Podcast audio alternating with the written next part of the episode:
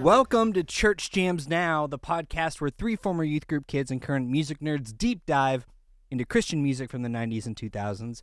I, of course, am your co host, Kylan Savage. With me, as always, is Mr. TJ Smith. Hey, how's it going, friend? it's going. There it is. And Good. of course, we have beautiful producer Josh. Who? Oh Who? my God. Who, me? Oh my God. Yes, yes, you. But, Nice. gentlemen, we have a veritable barnyard today, which we will get into because we have a special guest, Ben Sooy of the Denver Emo Band, A Place for Owls. Ben, how's it going? Good. What up? Thank you for having me. Yeah, for sure. I am so excited to talk about this album that we're going to talk about, but we will get there. We've got plenty of time. Unless you have a hard out, which we haven't I don't. discussed. Okay. okay, cool. I, I, I- okay, cool. Some inside baseball, folks. Uh, And we're like two minutes in. yeah. Okay. So, and Ben already has to leave. Yep. right. Yeah. Yeah. Yep. He's got 20 minutes Hard out. and then he's done. All right. in Cool. a minute. Ben, I want to talk to you, which is why I invited you on the show. God, this is That already going sense, off the rails. Yep. That Yep. makes sense, buddy. Um, If you, uh, good news. If you wanted to talk to Ben, you can. yep, yep, yep. So, right so here, bud. here it is. Um, okay. So the first thing I usually ask people is I'm very interested in origin stories. So our show is of course about Christian music from the 90s and 2000s. And I want to know your origin story in terms of how did you get involved in, you know, quote unquote Christian music? What was the music you grew up listening to? Did this come later? Was it, you know, the first thing, the only thing you could listen to, et cetera, et cetera? Yeah, that's that's that's great. Uh, I grew up in West Virginia, which is, doesn't have a lot going on as far as like culture. Uh, Right. Country Roads is the- the- basically That's right. they Yeah, got that's the that. height of- That's their claim to fame. Yeah, the our John our, Denver. culture evolved to the point where John Denver from another state wrote a song. He was like, you know what I know a lot about? This place that I'm not from. yeah, Let me that's tell you about it. Yeah, and it's it's always a point of pain that when he says uh, Shenandoah River, Shenandoah it, River is not in West Virginia; it's in Western Virginia. You're singing not even about Oh, uh, about Yeah. us. Oh no. So there's a little bit of imposter I syndrome. Yeah. hmm so, anyways, uh, I grew up in youth group. Youth group became a big deal because my parents split up when I was like 14 or 15, and the you know home was fairly chaotic, and so my friends that I knew from youth group and also I, I, my parents before they split up stuck me in a uh, fundamentalist Baptist high school, middle school, and high school. So like, no rock music allowed. We're wearing khakis. Uh, de- denim is not too far off from devil, which w- was literally the title of a sermon Oh no. Wow. in chapel. Yeah. And but this was like not, my parents are not fundamentalists. They're like mainline liberal uh, Lutheran sort of folks, but they were just like they stuck me in this fundamentalist Baptist school. Then uh, quickly the home life sort of disintegrated. Anyways, Mm. so I went to like the edgy, kind of cool, big mega church, you know, uh, non-denominational youth group on Wednesday nights, and then Monday through Friday, I'm in school where like rock music is bad, right? That was my exposure to music, and I'm like learning guitar. I'm. Uh, it's wild that we're doing this album because I actually asked to when I was in high school. I had a band called the Soybeans. My last name is Sooy, Nice. and we were a ska a ska band. Hell Oh, so yes. Oh, take a drink, listeners. yeah, yeah. We got a great bad ska band name uh, cited. A real ska band name. And by the way, Ben, just for the record, I mean bad good. Let's Yes, clarify. yeah. No, it's it's not a great it's not a great name, but it is my last name and soybean, so it worked. Uh, two O's, right? So good. I love it. Uh, we asked, we got asked to play, do music for like a youth event in uh in youth group, and we wanted to play Big Trucks by Pedro the Lion, nice. and the, our youth pastor would not allow us to play the song because it had the phrase "flip off" in the Oh. chorus. Yep. and and he That was like, are we, encouraging people to flip flip people off or whatever? And I'm like, if anything, Pastor Donovan, it's a it's a traffic safety song. Yeah, yeah. Awareness Keep out there. cool. Yeah. Right. It's all about uh, keeping your cool. yeah, I mean, you, youth yeah. pastors in general, I feel like are you know not not to generalize, but I feel like subtlety within art is not a strong suit of that of of the people that typically are drawn to that job position.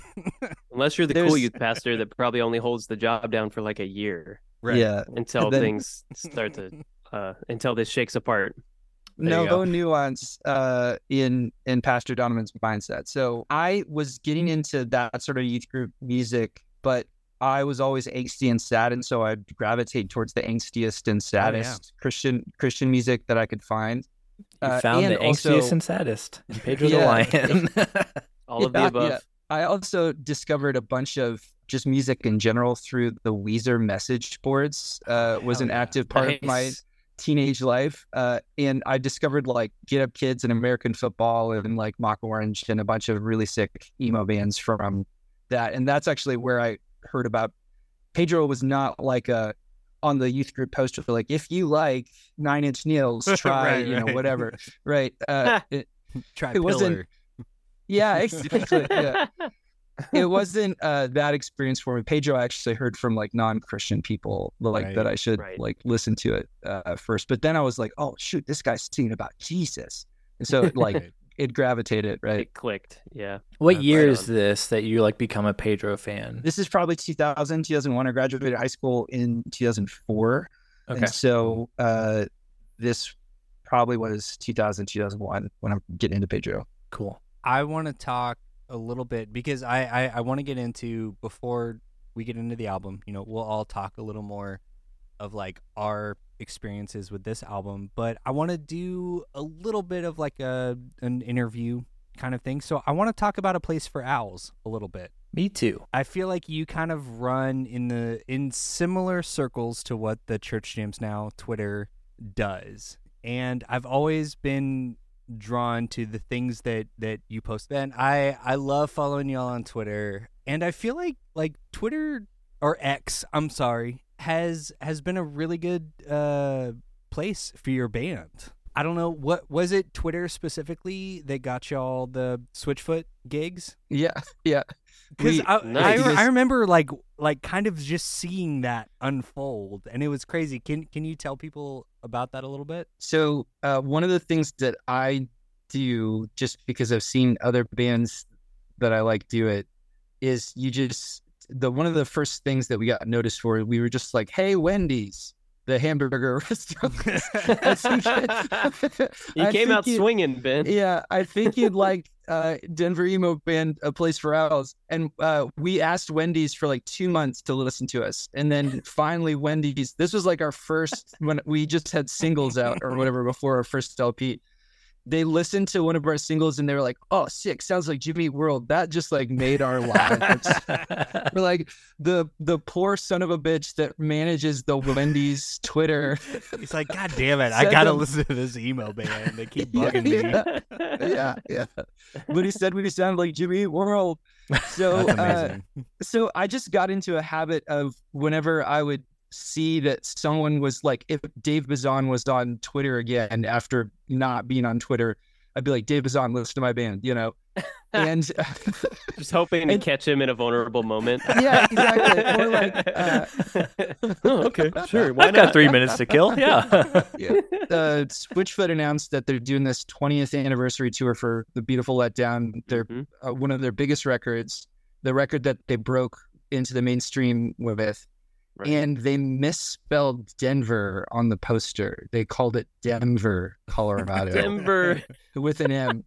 And so I, I just was, I just, I quote tweeted and said Denver, and then uh, like seven or ten of my friends just immediately were like Denver, Denver, Denver, Denver, Denver, Denver, and then, uh, and then John Foreman, like seven or eight uh, tweets down of people just saying Denver, comes into the the comments and says Denver, and so I was like, okay, John Foreman, of Playing the along.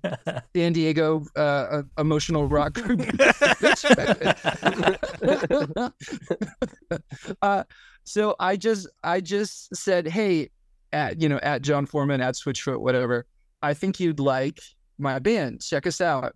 And then Tim, his brother Tim plays bass in Switchfoot, Right. Tim Right. Foreman. Tim shows up like an hour later, like not even no, like not a, at a specific amount of time, and just said, "Yes, thank you for recommending this. I do indeed like this record."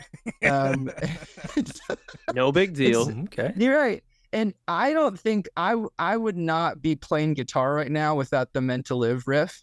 Um, Right. Like, Oh, for sure. It, it just like changed. I was like, "Oh, you can play in drop D." Like, you know, Right. it was just. yeah, yeah. Game changer. Yeah. Yeah, yeah. Ben, this is the podcast for you. We we Yeah. are your Yeah. people. Yes, like that is I one hundred thousand percent relate. We're on the level, man, with all this. Yeah. So so anyways, so we thought nothing uh, the group chat explodes immediately because we're all youth group kids, right? And so we're we're just like, can you fucking believe that fucking Foreman? like Yeah, he liked our like the dude that wrote the bass parts to the thing that made me think like, oh, you can play bass and be funky or whatever. Right. Uh, he he listened to our album, so we we explode internally and uh, think nothing of it. A month and a half later, we get an email from uh, from someone who claims to be the booking agent for Switchfoot and says, "Hey, are you available to play with them on these three dates?" That was Denver, our hometown show, Billings, Montana, which Nick Weber, who's in my band, he's from Mm. Billings, okay. uh, and Salt Lake City. I was like, "Yes, yes, yes!" I literally, you know, yelled, "What the f?" as loud as you know, like and and uh Daniel's boys uh, are upstairs uh and the, and they're like Uncle Ben we heard you yell busted. yeah so but then Daniel I run up to his office and I'm like did you see about Switchfoot and he goes it's a scam it's like not it's not someone's someone's absolutely trolling like who what Yeah, why that would be my first right. thought, honestly. Yeah. Uh, Like, so, no. anyways, it we we Google searched this guy. He actually does work for this booking agency. The booking agency lists Switchfoot as one of their clients. We're like, okay, let's at least res- engage with this like it's real. Sure. right. Until they ask for five hundred dollars or whatever Right. of a yeah, yeah, deposit. right. you know? yeah, yeah. Um, anyways, it was real. So we opened for them in Denver. We opened for them in Billings, Montana, and Salt Lake. And we had just toured uh, Salt Lake earlier this year in April. Um, Nice. To and we played to 35 people at a pizza place, and then all of us, all of a sudden, we're playing uh, uh, the one big capacity club. You know, we're playing to 2,000 Right. people in Salt Wow. Lake. It was a wild, it was a wild experience. Hmm. That's unreal, man. That's so cool. I love it. So the moral of the story is bother people on Twitter, and you might get a cool run of some opening show dates. The moral of the story is TJ, you got to get on Twitter, man. Apparently, jeez, nothing, nothing has convinced me so far, but this might be it.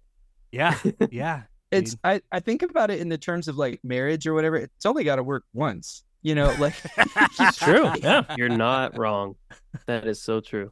It's true. It's true. Now, okay, I want to shift over a little bit. Oh, I do want to say, everyone, listen to Denver emo band "A Place for Owls" because you guys are fucking rad. Denver, Um, Kylan. Denver, sorry.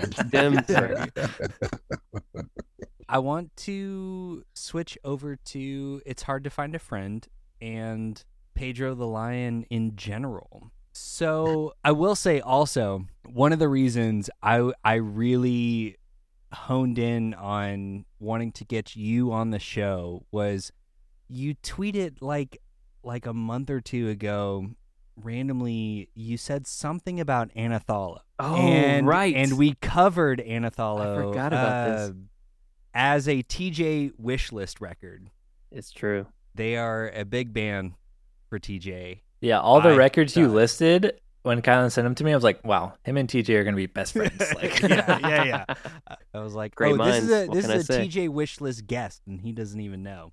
Yeah. And we settled on "It's Hard to Find a Friend," the 1998 Oh, album. we didn't, we didn't, we didn't settle like we, you know, this was like the fifth or eighth choice. No, no, no, no, no. we no, kept this shooting was you down. No, Immediately... pick another one. Yeah, yeah. Pick another No, one. no, no. Then like, We Yeah, were was- thrilled to decide. so to excited. cover. Yes, yes. We I as I said, I think we we we talked in our 2022 wrap up like who are your dream guests? And and I've been saying Dave Bazan, like from day one. Like Mhm. I think when we published the first episode of the podcast, I was like, I'm gonna start a Twitter.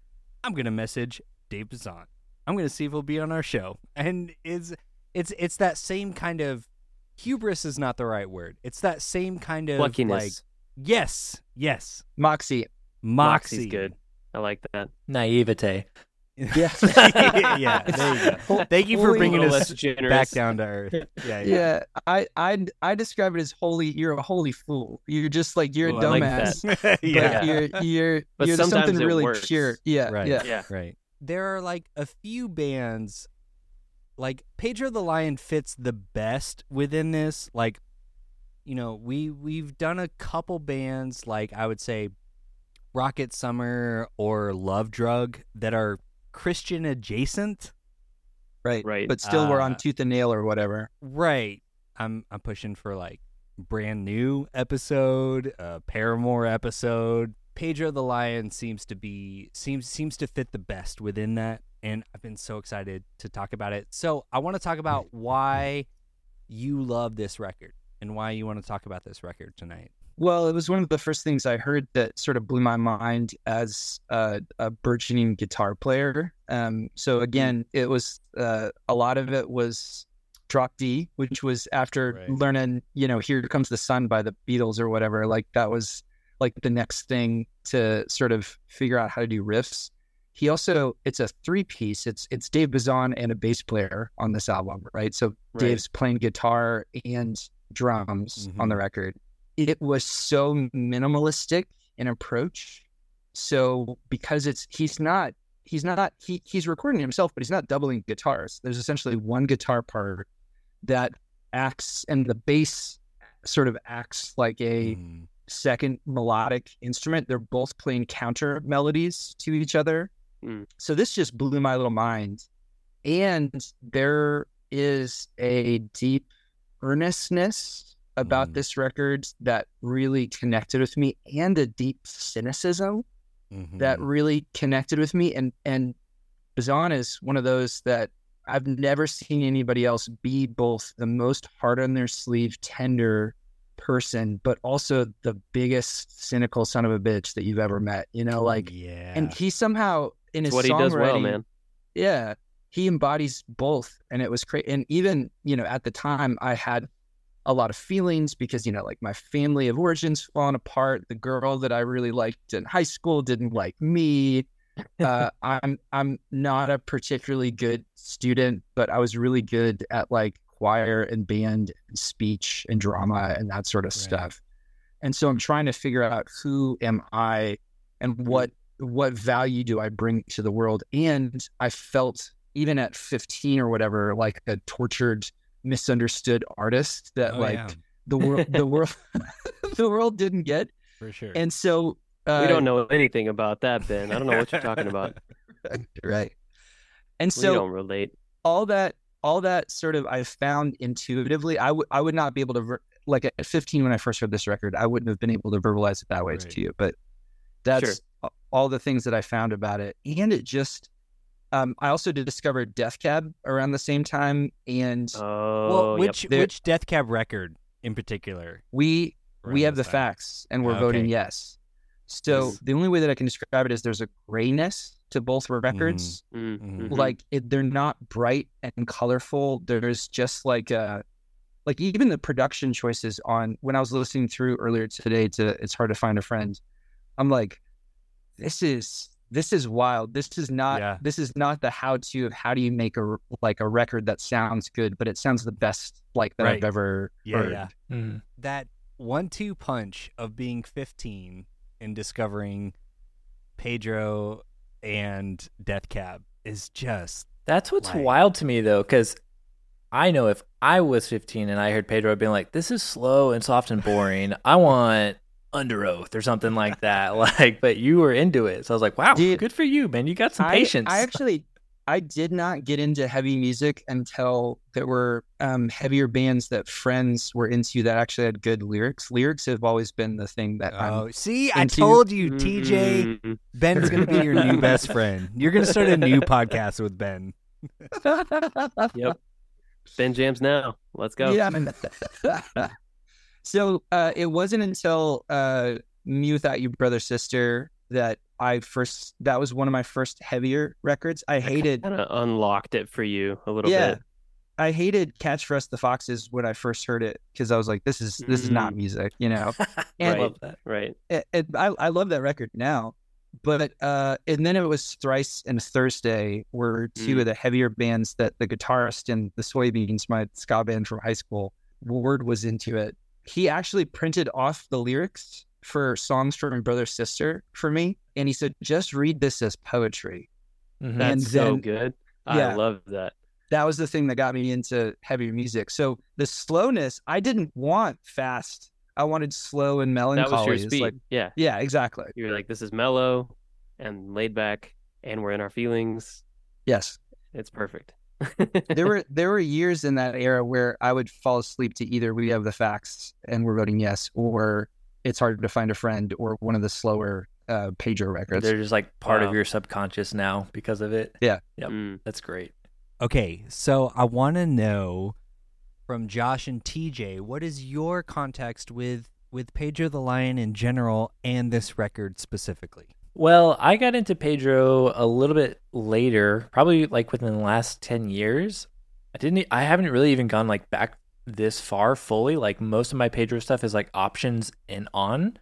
So uh, or not options, um control. Control. Yeah. Control Is Yeah. Control Options my favorite song on that on that record. Um, from Control and on, that was the first one I got into, and so I haven't done all that much and like listened to some of Dave's solo records since. Um, and then I I really love the new Pedro stuff he's been putting out. The last two records, like when Well, Phoenix Josh, came out, we've talked about that. Like, so, so, fun fact. So, Josh and I regularly. I'm sorry, TJ, we don't include you in this, but we know that you hate he, lists. he doesn't like lists. Yeah, but Josh and I will regularly just randomly text each other.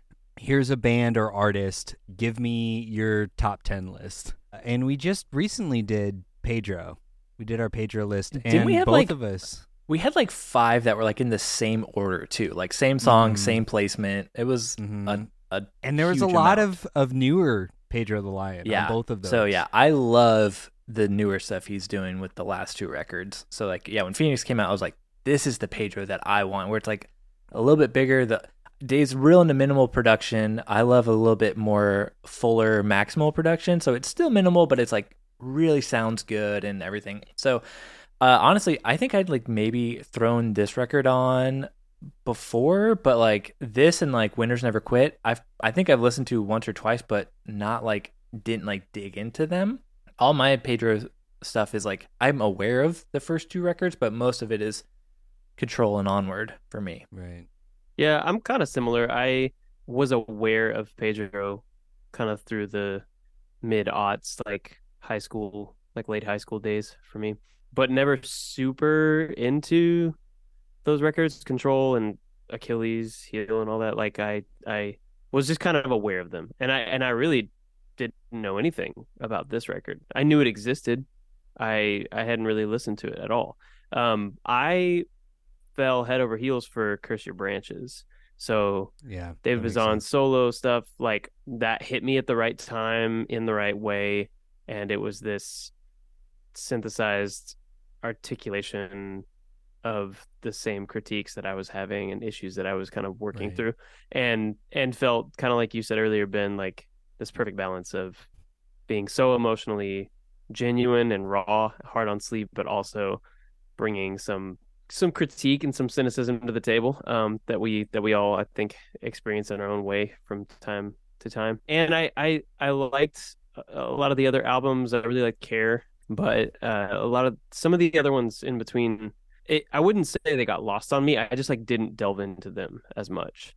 So it was kind of like Curse Your Branches hit, and I was like, okay, this is great. And then I kind of dabbled with those older Pedro albums a little more. Like I had been aware of them, then I was actually listening to them. Um, mostly Control, yeah, and then, and then really like Care and obviously Havasu and Phoenix. Uh, Yeah. those are those are money. So Right. that's kind of I, I I'm I'm a little a little bit of a mishmash when it comes to my my knowledge base with with Bazan and Pedro as a whole. So this was this was all new to me. Oh, Uh, that's great. I love that. Yeah, it was interesting I'm I'm very It's cool to- excited to to comb through it all. get into that. Yeah, Kylan, what about you? I just now realized that we've kind of gone out of order. Josh, I usually ask you to do our little research corner before we get into this, but That's fine. you know what? It's fine. Switch it up. I'm just I'm feeling emotional. You know, I'm feeling I'm feeling the sleep, buddy. vibes. Yeah, exactly. It, thi- this feels is the one right. for it. This feels right Yep. for for the Pedro episode. Okay, this record I came to a little bit later. Control was a really big record for me, and I have I have a I don't know if it's a fun fact, but it's it's it's a fact. My my high school band, The Truth About Movie Stars, we when we came out with our Black and White Affair EP, that was 2007? No, 2006. The guy that we got to mix and master the record, when we gave him all of the tracks, he was like, "Hey, give me a couple of albums that you really love that you kind of want this to sound like." And he was some like random guy in Siloam Springs, Arkansas, who had a studio. And at that time, I was super into plans, something about airplanes by Death Cab, and The Dust of Retreat by Margot and the Nuclear So and So's. So I had I had no context for like what he was going to do with the record. And the reason for me that this is a fun fact is because if you listen to this, you will have no idea because it does not come across at all. And there's no way to verify this. but I gave him those records and he was like, Oh, okay, cool. You want this to sound like Pedro the Lion? And I wanted to sound like really cool. I was like, Yeah, totally. Yeah, Yeah, for sure. That's what I meant. and, and he mixed it and in that time I was like, okay, I think I should listen like this dude is like really cool. out. I should check out Pedro the Lion. Uh and Control just like blew me away. Nice. And then Curse Your Branches came out, and I saw Dave Bazan do. I don't know if it was on that tour, but I Mm. saw him do that album. Uh, Was he doing it Texas with a Theater. band or in house like house shows? House shows. Yeah. House shows. And then I went back and I was like, oh, well, fuck me. Like, why have I not been listening to this from day one? like, like this is incredible. And then this album became, you know, it was big in my rotation. Listeners of this show will know that I typically hate long songs, long albums, Mid tempo stuff. Mid tempo. But you know, there are also a few exceptions to that rule. The National is my favorite band. I am a multifaceted cinnamon roll of a man. Cinnamon roll of a man. And this Contains multitudes. yes, this album has been big listening. It's a big road trip album for me. Hmm. Specifically, So you can fall so- asleep. well, so everyone else can fall asleep. Okay, So, there you go. Josh, I guess now I should hand it over to you to give us some context of who the heck is Pedro the Lion? Oh, what the I heck would is this album? love to tell give you. Give us some more context. I do want to ask Ben real quick though, because you mentioned Dave touring, and I do want to ask Ben. Did you see the? Because we were talking about Me Without You before we started recording. Did you see the Pedro Me Without You tour a couple years ago? No, Oh no! I, uh, Ah. I know, I know. I saw, I saw Pedro on the Phoenix tour when they got the band, you know, the full band Mhm. sort of back Cool. together, and I then bet that was I've, great. yeah, brother. And I saw, I've seen Me Without You like six or seven or eight times uh, Nice. in my life, and saw them both on the brother sister tour and the farewell uh, tour, but I did not see Nice. them, did not see them together. Oh dang! It was like it's like the ultimate like bands bands tour. It felt like. Right. Yeah, yeah. Your favorite band's favorite band's tour. Yep. Mm-hmm. Yeah, brutal. Nice. Okay. All right. Well, I will do some quick research for us. Pedro the Lion, originally from Seattle, Washington, but Dave is not from Seattle. He has six records coming out talking about where all the places he's from, actually. So two have already come out. So pay attention to the next four that are coming out. I am very excited for those. Uh, the career is from 1995 to 2006, where he then hung it up and dropped the Pedro moniker, went Dave Bazan for a while, and then brought it back in 2017. And he's gone on record saying that he kind of regrets having so many different like side projects and he's like just do it under one name and i was like Right. yeah that's good i tell kyle that all the time I know you do. You do. I want to i'm start just quoting like dave six i'm million just quoting dave bazan man he seems like he knows what he's talking about Good wisdom. Yep. And then, as Ben already mentioned, uh, for this record, it is Dave Bazan playing everything except for bass, who is which is played by Jonathan Ford. This record, "It's Hard to Find a Friend," was released originally November third, nineteen ninety eight. So it just turned twenty five years old, which is pretty great timing. Ben, great job on that. It did get remastered and re released by Jade Tree in two thousand one. This was Pedro's debut full length LP, originally released on Made in Mexico Records and then reissued by Jade Tree again. Produced by Dave Bazan. Songwriting credits, I thought this was funny, uh, is that they're all written by Dave, uh, but his little music publishing for SESAC is Juan the Owl. So there's Pedro the Lion and Juan the Owl. And then, uh, fun fact is, I saw that three of Pedro's, so Pedro has eight songs with 1 million plus streams on Spotify, and three of them are on this record. Wow. Hmm. And that's all I Cool. got. Okay. Nice. Before we take a break, Ben, do you have anything else you want to add? So, usually we split our recordings up into two different sessions and we do this sort of like walk down memory lane kind of thing and then give our predictions on whether the album is a flop or a bop. But this week we already listened to it. So, before we get into our part B, I want to know if there's anything else that you want to say about this record. Well, I think that this one, among the folks that love Bazan and, and Pedro the Lion, this record, It's Hard to Find, find a Friend, seems to have found a sort of like cult like status. Um, for whatever reason, uh, it was uh, Dave made the decision to do an anniversary tour both for Control, which is the big one, right? That Mhm. most people like the gateway drug for Pedro Right. Records. And he also did an anniversary of It's Hard to Find a Friend. And he played every song from both records, but on shuffle. So he uh they did not play it front to back. So Interesting. this this one, and we'll get into it when we get into the actual songs. But for whatever reason, both for it seems like for Dave Bazan and for the sort of fan, ride or die fan community, this one is like a holy grail level uh, record. I would add. Sweet. That's Love good it. context. Yeah. Hopefully that'll prevent us from all the folks out there that are really upset about all the facts that we mangle. You're at least getting ahead of that Yeah. part of it for us. So thanks, Ben. Appreciate that. Yeah, I'll I'll be the I'll be the Bazan lore keeper. Okay, He's- uh, please. David, Thank you. do. We need that. We need that. Dave uh, Dave Bazan is essentially my Bob Dylan. I I I Yeah, obsessed sick. over this dude's songwriting uh, and have so many thoughts. Yeah. okay, well, we're going to take a quick break. You're going to listen to some ads. And when we get back, we will deep dive into 1998's It's Hard to Find a Friend by Pedro the Lion.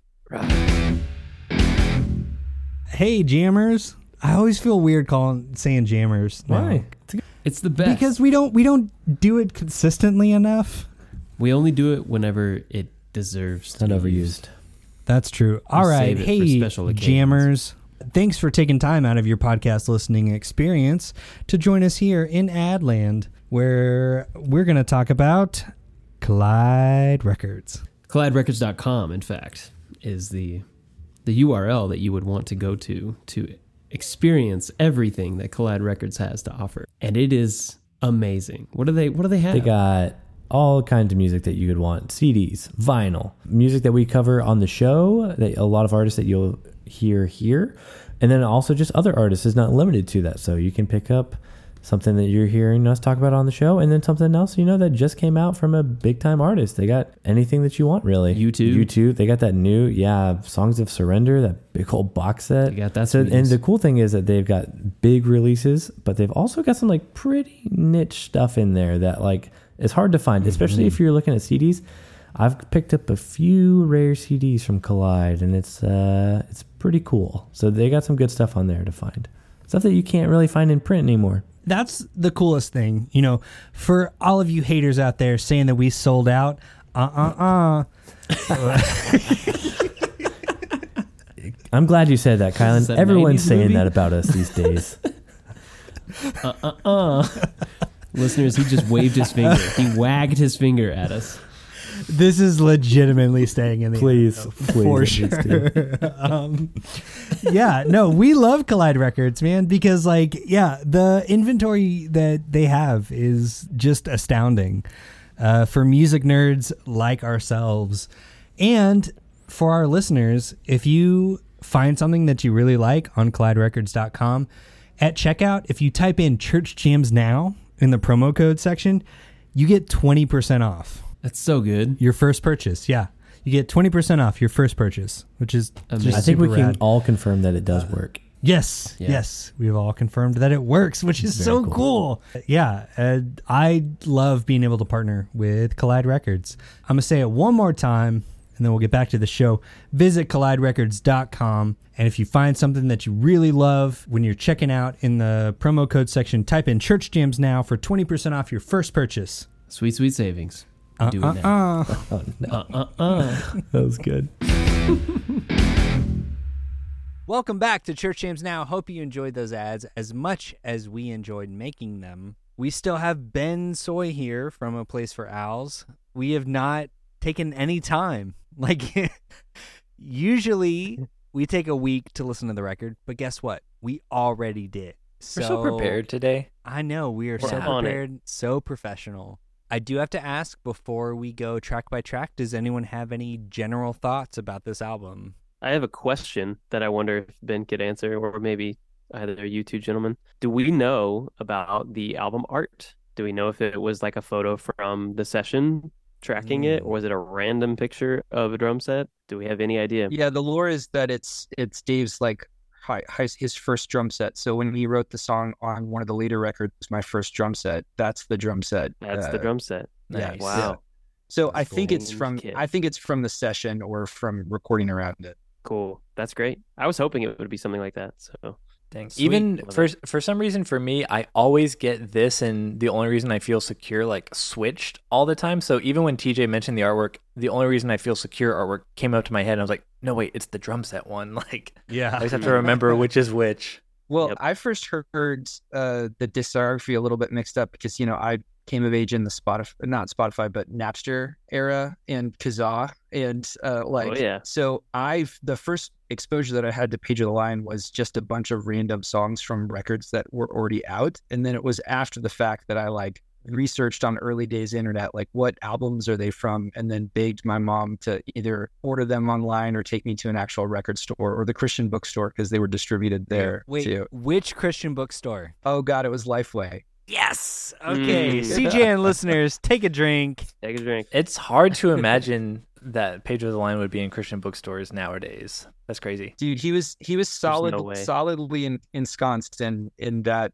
scene and in the Wow. the even though Jade Tree was not, which was his main label, was not to my knowledge known for putting out Christian Mm. records or whatever. They would just put out Right. emo or what we might call indie rock or college rock stuff. But yeah, man, it was it was one of those like if you, it got sold at Lifeway, then it's approved by uh, mom and Yeah, dad already, same. right? Yep. Stamp of approval. Also, great use of the word ensconced, Ben. Thanks Yeah. for that. Yeah. Thank you. All right, guys, let's go ahead and dive right into it. Pull a Steve Curtis Chapman with track number one of Up and Coming Monarchs. Sunken ships rest upon the ocean floor where I made my home. this was the, for whatever reason this was the track that i had the least thoughts on um Hmm. there it I have uh I have vibe thoughts on this song. It is uh it's lazy. It's almost Mhm. like there's a slowness to it that's just like there's like a it's it's uncomfortable Mhm. for a guitar Mhm. player to play that slow, which it makes sense that Dave is on the drummer because actually the hardest thing to do is keep time the slower that you get hmm uh, Mhm. like it's easy to keep a tempo when you're when you're playing fast or Right. whatever.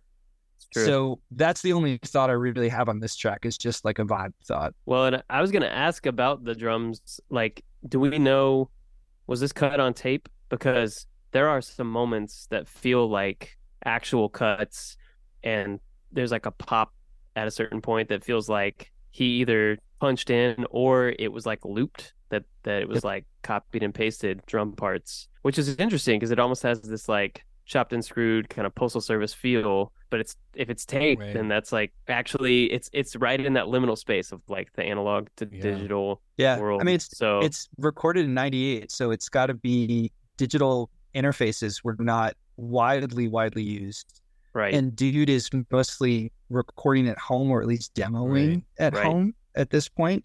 So yeah, I would imagine. I don't know the. I don't know for a fact, but I would imagine that this is to tape. That would make sense. There's a specific moment. There's one around 225 that sounds like it's the vocal.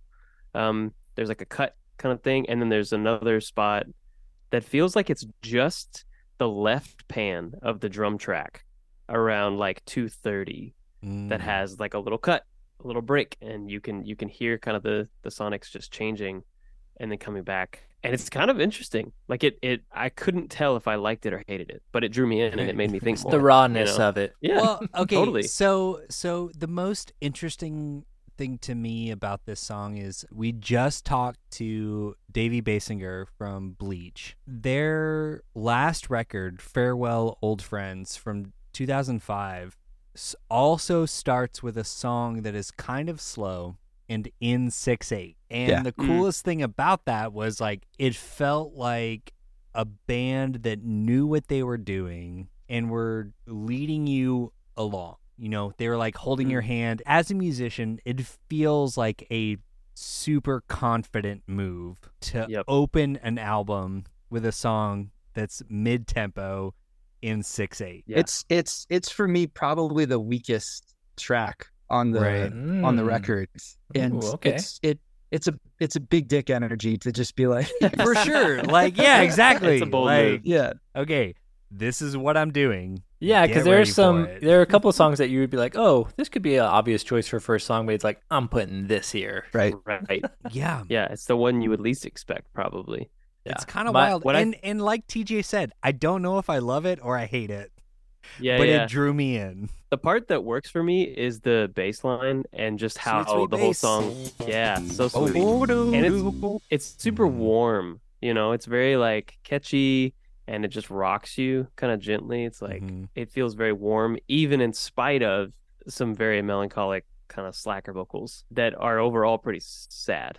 You know, like it's like bummer indie rock for sure, but the but the warm bass line carries you along and just like balances that out a little bit for you. But yeah, it is a weird it's a weird choice for an opening track. Yeah, and my big note was Dave saying, I'm going to start my re- first record off with a song about draft dodging.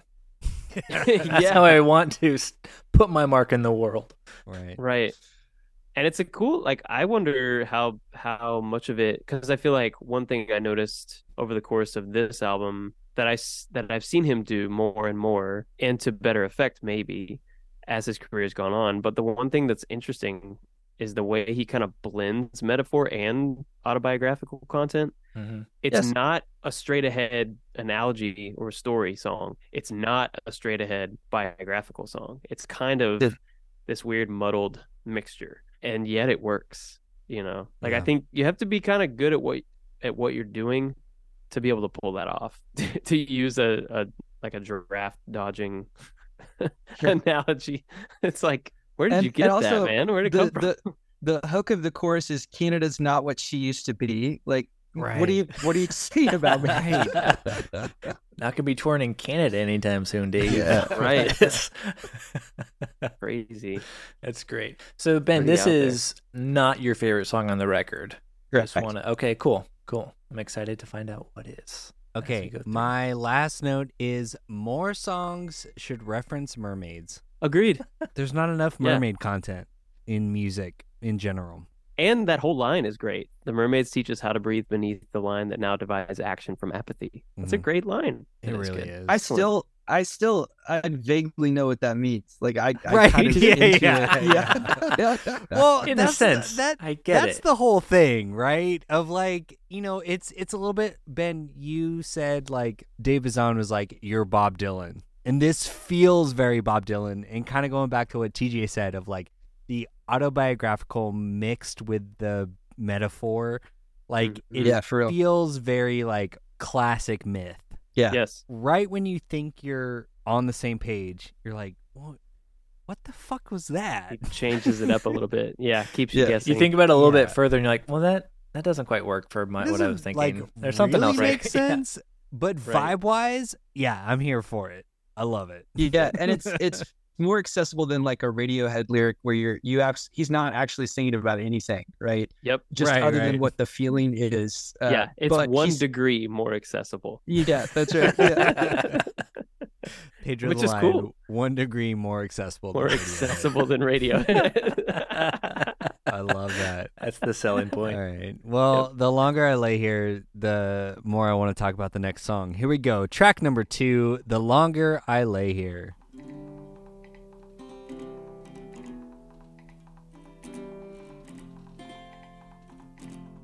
The drum machine or whatever the metronome Yeah. stuff that he's got it going sounds on. like a straight up metronome, to be honest. Yeah, and it's it's also clearly the analog in a room with him. You Yep. can hear in the acoustic The guitar tracks and the vocal tracks, you can hear the chair squeak that he's sitting on. hmm So I really am drawn into like the um just the realness or the like this is a human being because you know Yep. sometimes uh especially with with bands that have become huge for me i'd like think about them as godlike or whatever Right. and and it's just that this is this is a a 20 something dude in a room Right. reco- you know home recording doing this stuff himself yeah. uh, the other thing that uh, I think is interesting about this song is I have a vivid memory of having a debate with a, a guy in high school about this song, whether it was about laziness or masturbation. Uh, Mm. what's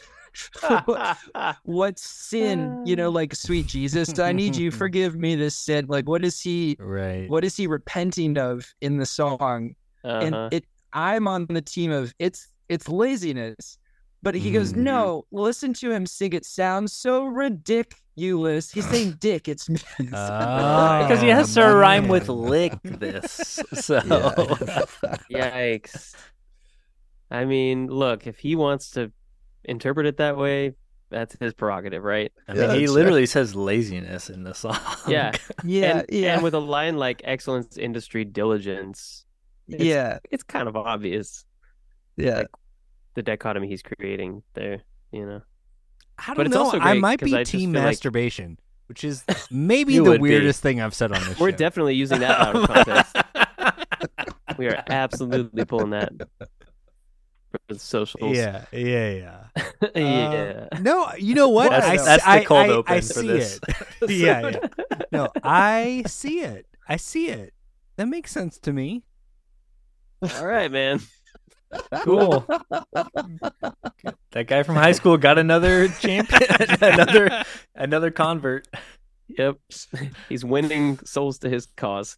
yeah there's there's a there's also a minimalism to the approach to the song again it's like you Mhm, know the mhm. uh, i didn't have the language of slowcore or whatever Yeah, when sure. uh when i was listening to this record for the first time but it's just like there's so much space between each strum and even the guitar solo that just happened the bow Mhm. bow Yeah, I bow, think it there's starts at 125.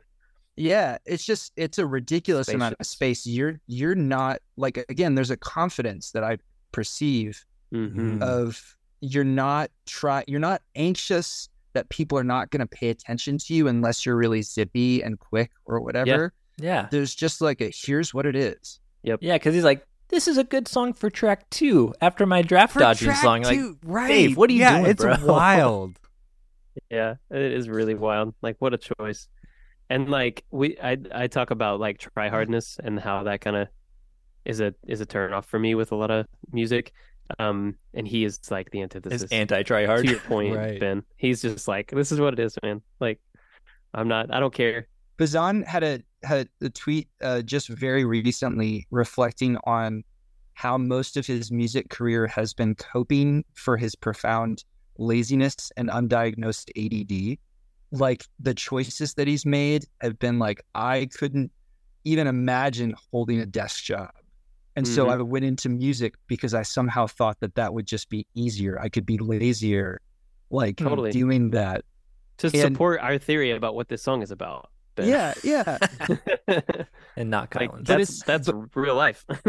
Yeah, and it's it's wild that he I view him he's a tour dog. He's on the road Oh, all yeah. the time. for sure. I view him as like one of the hardest working songwriters that's that's doing it. Uh, Mm. and he certainly worked really hard on the craft of being able to write a killer hook and uh, uh, engrossing guitar parts and bass lines.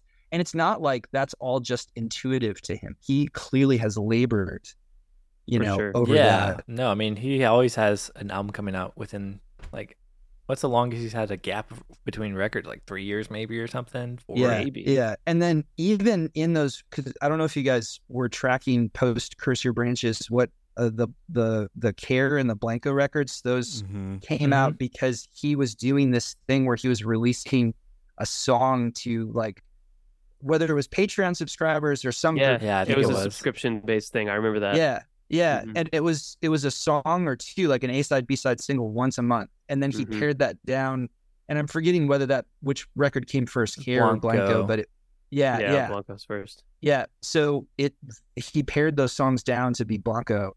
And uh so like dude's working hard, Yeah, but in ways that seem lazy to him. So it again, one of the themes of this record for me is self-loathing Yeah. and spiritual self-loathing. Mhm. And he's so goddamn hard on his characters. Now, whether Mhm. the characters are him or Right. a proxy or whatever else, his na- he does not seem to like his narrators. Yep. Yeah. Uh, Right. I'm so glad that we have lore master Ben here because there's a lot of these songs that are taken from different characters and stuff like that. And like I'm like, obviously Dave's not writing the song about himself for certain things, but this was one I was like, I feel like there's some autobiographicalness in here. So, but from what you're saying is like it, it, this seems like one of the more autobiographical ones on the record. I think so. Because that's what I was feeling, but I was like, maybe that's just like good songwriting. So I mean, it could be either way, but I do feel like he is one of those that is hard on sleeve in that way. Right. Well, you know, the not to be like too pedantic about it, but I feel like some of the most effective songwriting is like the more specific you can get, the more universal it can be accepted. hmm You know what I mean? So, Yeah. Yeah. and he sticks to those like simple, big truths and issues that are both personal and become universal. So, and I feel like when you see him live, that becomes even more evident because a lot of his banter in between songs reflects the read of like a lot of these songs are very autobiographical, even if there is some like big myth kind of stuff happening and some metaphor and mermaids. Like, there's still also plenty of of actual Bazan in there, you know. Um, uh, I'll I'll mention this. So I saw him play these songs live as Mhm. and David Bazan 2023. He played like Secret of the Easy Yoke and Promise and very Christian songs. mhm. And uh, he only create and this was actually I perceived it as creative. He changed the lyrics like three times on the album in order to I think what I read from him is more authentically embody what was going on in in the song based upon where Yep. he's at right now. Yep. But then he even talked about how like there's there's a lot of baked in misogyny and hate of like resentment towards women and like there's just there's things that like he viewed himself when he wrote these songs as more emotionally immature Right. uh, than than he perceives himself now, and to see him now go back to these songs and pull them and figure out what can I authentically embody. How can? I make this work? Yeah, Yeah, right. yeah, yeah. That's wild. that's hard work. yeah. to, to yeah. instead of just choosing not to play them, right? Because Yes. he could have done that. He could have been like, you know what, these songs don't work anymore.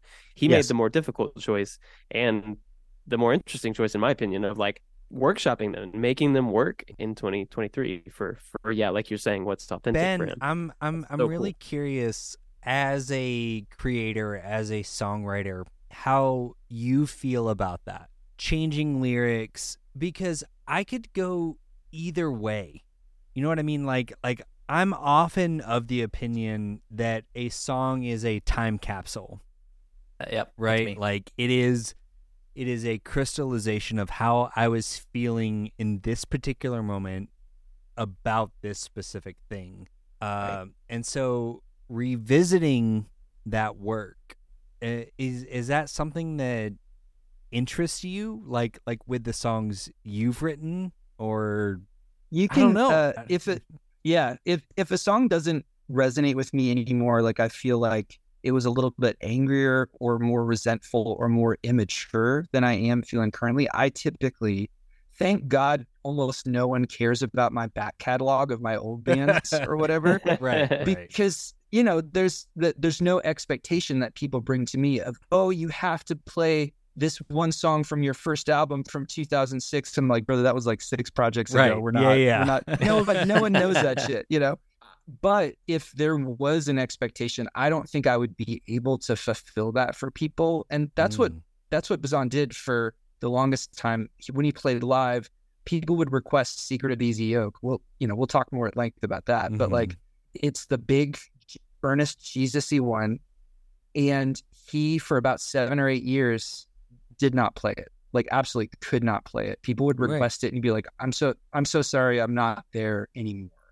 Hmm he when he played it live he was like i've now found pieces of this song that feel really good to play it again and i don't know what that means for him spiritually or theologically or whatever but like he was able he seems it wasn't just a money grab like i'm gonna play the whole all the songs from the album right. No, it He's- was that he arrived there in that Yes, place as that's a right. person.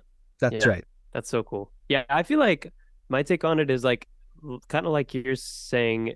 You, Josh, Kyle, and y'all agree a song is a time capsule. I'm a time capsule guy. I think Yeah. so. Yeah. So I kind of see both. I think the recorded version of the song is the time capsule that meets Right. that need. But You'll always how have you that. interpret The it listener can go and listen to it. Yeah, and then the way the way the artist gets to sort of play with form and decide to make changes if they want to can bring it into the present moment, right? Whatever Right. that is, whenever that is, 2073, 2023, 2003. You know, so I feel like like I've got a song that I changed the pronoun from he to she because that feels more correct for me right now. Um, and it's a it's a one word change. That's it. That's the only one letter changed. change. One letter, yeah, thank you. Even more minimalistic. but but it really does make all the difference and it makes it something that I can sing authentically and in a grounded way that feels correct for me. And you can still go listen if anybody cares to the original version. um, and and hear that. I I do I feel like it's kind of this this pliable thing. You can you can have this the contained song that is and always will be what it was when it was originally recorded and live that way. And you can play with it. Yeah, for real. There's an interesting thing that I think happens with the songs where they're both owned by the artist and they get to determine what happens with it, but it's Mm. also owned by the appreciator of the art. Completely. And they they have they have their own ownership over it. Mhm. Like Jimmy World's Lead My Skeptic sight. That doesn't mean anything related to faith or God or to Jim Adkins from Jimmy World. That is Right. not, that's not what he's singing about. right. But to me, when I, when I heard that, that meant something spiritual to me. Right. Right. and both are valid, exactly. Which ah. is what's so cool about this podcast. This is the beauty. the beauty of this this podcast, podcast. man. Yes. Okay, Ben. This is just like the rest of my notes on this song that were like the mix of things in the left channel And delayed into the right is interesting. Hey, Josh, I noticed that too, buddy. And honestly, you. when it came on, I was paying a lot of attention to it, and it was a little disorienting to me. But then as, as I listened, I didn't listen. As like I wasn't paying as much attention to it. Then I was like, okay, cool.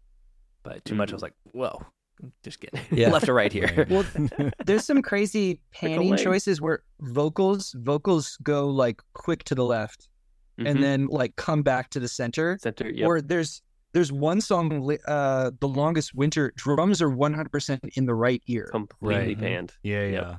It's wild. So weird. he was listening to a lot of early Beatles or something. Yeah, for real. I that's thought the same Beach thing. Boys. Yeah. Yeah, Yeah. yeah. Um, sweet. Okay, well, let's move on to track number three Big Trucks.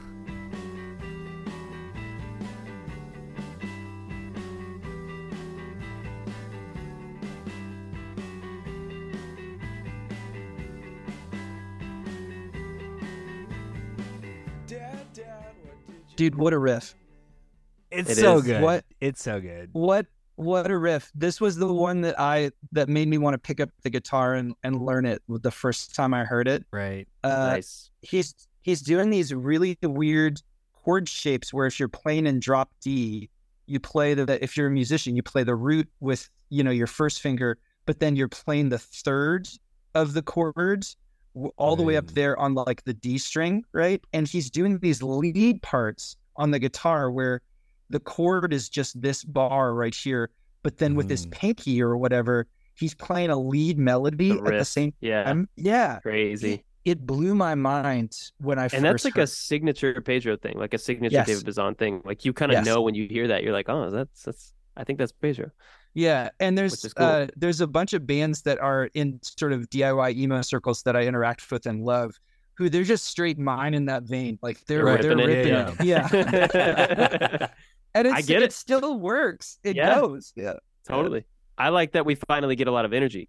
That was Right. Yep. Yes. I, I needed Yes. for me. You know. Thank God. Yeah. Yeah. Yeah. I, I, I love and hate it. I'm like, why did you not give me this before? At the Yeah, beginning. Yeah. But okay. But it's like, But yes, daddy, goes- thank you for giving it to me now. We're Yeah. here now. Yeah. he almost goes over. He swings too hard. Where this is the almost poppiest chorus you've ever heard in For kind of a cheesy way. for Right. sure. Uh, and so it's like it goes from the confidence of there's nothing going on and you're gonna like it, but uh, and then like a bunch of stuff is going on, big chords. He hasn't played Mhm. real big chords yet. Right. Uh, I don't know. It's it's baffling. Yeah. It Yeah. really is It's definitely the most accessible song on the record. for sure. So normally we pick a favorite song on the record. I'm doing something a little bit different here because I was mostly new coming to this record, but I knew a few songs. I'm having an old favorite and a new favorite. Okay. Oh, I love that. Kylan will know this because we did our top 10 Pedro list, but this was on my list. This was the only one I think pre control that was on my list. Yep. So this is my old Oh. favorite Pedro song on this record. This was on my Nice. list too, but not this version. Oh, There's the Oh, the acoustic slower one? version. The acoustic Yeah. version from The Only Reason I Feel Secure. Yes. And it's to me, it's the same thing as 405 by Death Cab, yes. right? There's the full Oh. band and the acoustic version. I always go And back and forth I- which one I like better. I don't know. I prefer Yeah. the acoustic on both. Yes. Ooh, Mm. okay. That's cool. The uh, the acoustic one is wild because it sounds live, right? Yeah. It sounds exactly. like this is, but this is an official release, and the, yeah, fuck yeah, Right? yeah, exactly. Ben, you get it, man. Yeah.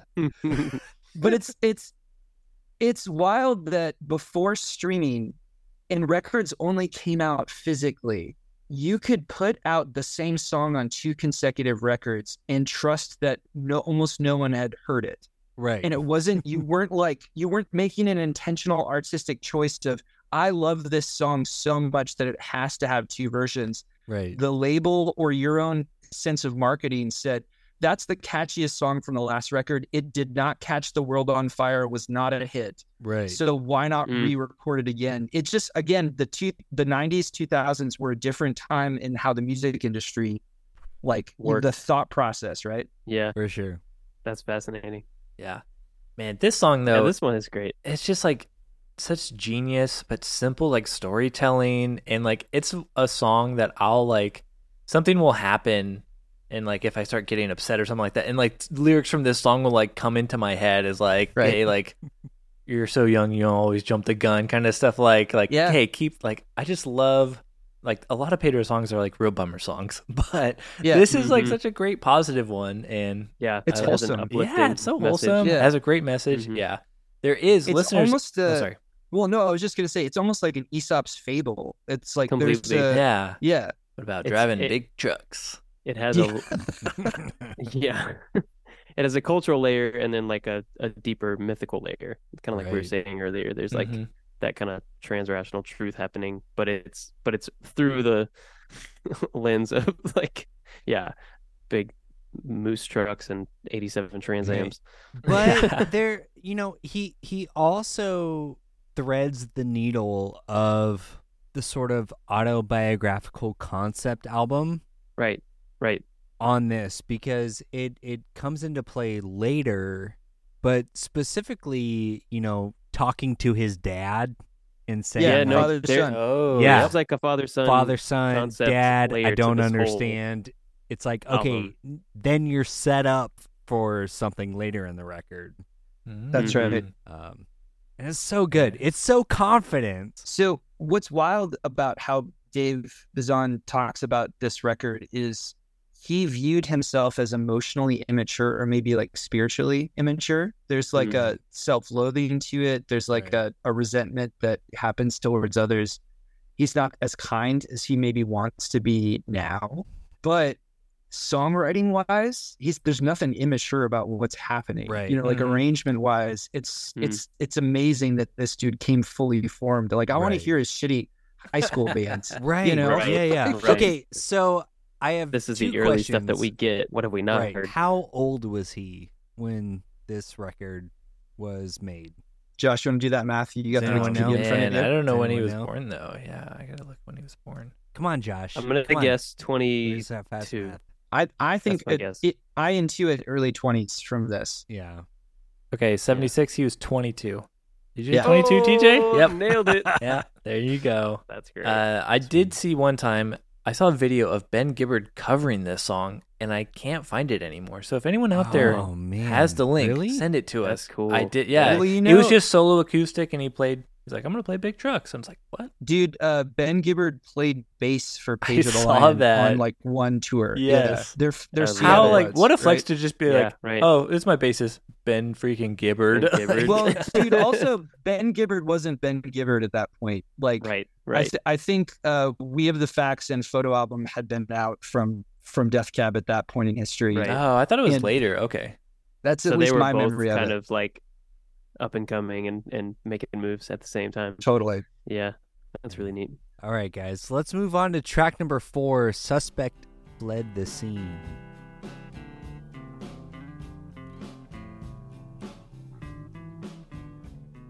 So this is like an old west sort of a like vibe. Mhm. You know, you have to r- uh, come into town on a horse and ride out of town, like escape town on a horse. Which may possibly be why it's my favorite song. I knew it was your favorite Oh. song. Okay, this is in the running for my favorite song. It's, It's not. to- it's up there for me. it, That's great. I love this song. it's very high up there. It's so TJ, good. TJ, tell me, tell tell me why this one. I love the western sort of pastiche of it all, and like again, like to me, this is the perfect synthesis of that kind of like transrational blending of real life and and like a little bit of metaphor. Like he's using the the kind of western villain character to, I think maybe identify quite a bit with with that that person that everybody's kind of judging. They don't really understand. They don't know the impact of of their actions. And I love the um the symmetry of the song. Like, yeah, leaving the way you came, and and the imagery of like riding in on the horse and riding out, and not feeling like you belong in a place. There's so many like layers to, you know, and even the chorus, just that refrain, that ongoing refrain of it won't go away. Like this pervasive feeling of like, well, you don't really fit here. You've done something wrong whether or not you actually did or if you're just a scapegoat whether you maybe had good reasons for doing something that these people that are judging you couldn't ever understand um, the lack of inclusion like he's just kind of like he's nailing all these things and and doing it Mm. with such economy and efficiency like there are not a lot of lyrics in this song but i still but they're feel so good. so yes. and you already get like so much of like the townspeople. Like he just drops a couple lines in there that makes you question like, are the townspeople actually like good? Like for like it's so Right. economic. Um, Yep. Yep. This is a rare Kylan Savage Church Jams Now lyrical note. TJ, I feel like you will appreciate the fact that this is lyrically my favorite song on the record. Yeah. Mm. no i do i love that i think it's so good The where damning rumors drip from holy tongues holy tongues Is- Ugh. maybe like all I want Oh. in a lyric. yeah like it's so that perfect synthesis of but it says so much yeah, it Dude, really does. The the bridge the bridge here hmm where just the it's the it's the acoustic first and then ride as fast as you can. They're shooting to kill. Mhm. There's such there's sh- there's such in this song sympathy for the bad guy yeah or the one Mhm. who's perceived to be the ba- the there's villain. empathy Yep, and yep. kindness there. Yeah. 100% like i hope you make it man like ride fast Yeah. get, out- get out of yeah.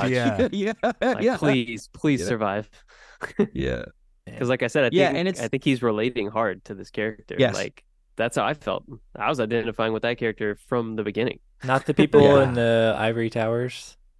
no you didn't identify reason, with them. That's weird. i just didn't i don't know can't No. explain it I know that Kylan loved this song because it's basically a, an entire movie in a, like a three minute song, which is Yeah. yes Yeah. it's so cinematic i love it and like really the is. way that he's yeah kind of muddying the water on purpose like we've kind of referred to time and time again um it really makes me lean in um, and think more about every line even even though it's so simple or short Mhm. uh, there's also so much so much happening under the surface that you that he lets your imagination do the work with you know to create the meaning that you need to find in it kind of like you were saying earlier ben about like in a way the artist has ownership of the song but in another way the listener has you know full kind of interpretive license Mhm. with the song and where it takes you i love it. There's I want to talk about the musicality of the song too. The uh, too. the the melody is like straight Beach Boys, Beatles. Yes, Like, I think that's another there's- reason I love it. Is Yeah, because it yeah. has these like kind of classic early pop rock sensibilities. Right. Yeah. Yeah, I I there's- I wrote that too. The like it's almost like 50s pop inspired like crooner stuff. Yes. Right. Like those walk-ups feel very uh like specifically the chord turn on I know. It feels like it's Mhm. that half step Mhm. that you Mhm. don't expect but you also fully expect. You're like, this Yeah. is right Ah, when it hits. You want so it. good. Yeah. Yeah. Yes. The instrumentation is wild too. There the I was struck by the lead guitar parts. Oh, I Or love like it. the this is one of the I think one of the first songs that had both the acoustic and like he is doubling a guitar part. He's playing an electric Mm. part and an acoustic part. But Mm. just again, so tasteful, so uh, a- an economy of of part. He's playing the exact right notes at the exact right Ah, time. it's so simple, but it just draws me in immediately. Yeah. It works. And man. does does he hit? Is there like a minor four in that like first like the turnaround, and then like he's like outlining it a little bit with that, or there's something So, either a minor chord or a minor four. But I was like, I just it just Mm. oozes with like that emotion. I was like, oh, I love that. So satisfying. yeah, which just pairs perfectly with the story that he's It telling. You know. Right. It really does. And the drums are also like so in the pocket, but kind of leaning back So just a bit, kind of like Yeah. We've good. mentioned in the past. the the vocals are right here and super dry. Like they're just they're Mm. in front. they're like Yeah. right dead in the center, and Yep. you can hear there's no almost no reverb on it. And there's just like you can hear every little mouth, you know, like you know, like or whatever that he's doing. It's again wild. You would not be taught to do that in recording and mixing in engineering school, right? Right. no, and yet I And love yet it. it It's works. You got to know the rules to break the rules. That's it, man. Mm. That's it. Okay, guys, there's so much more of this album. Let's move on to track number five Bad Diary Days.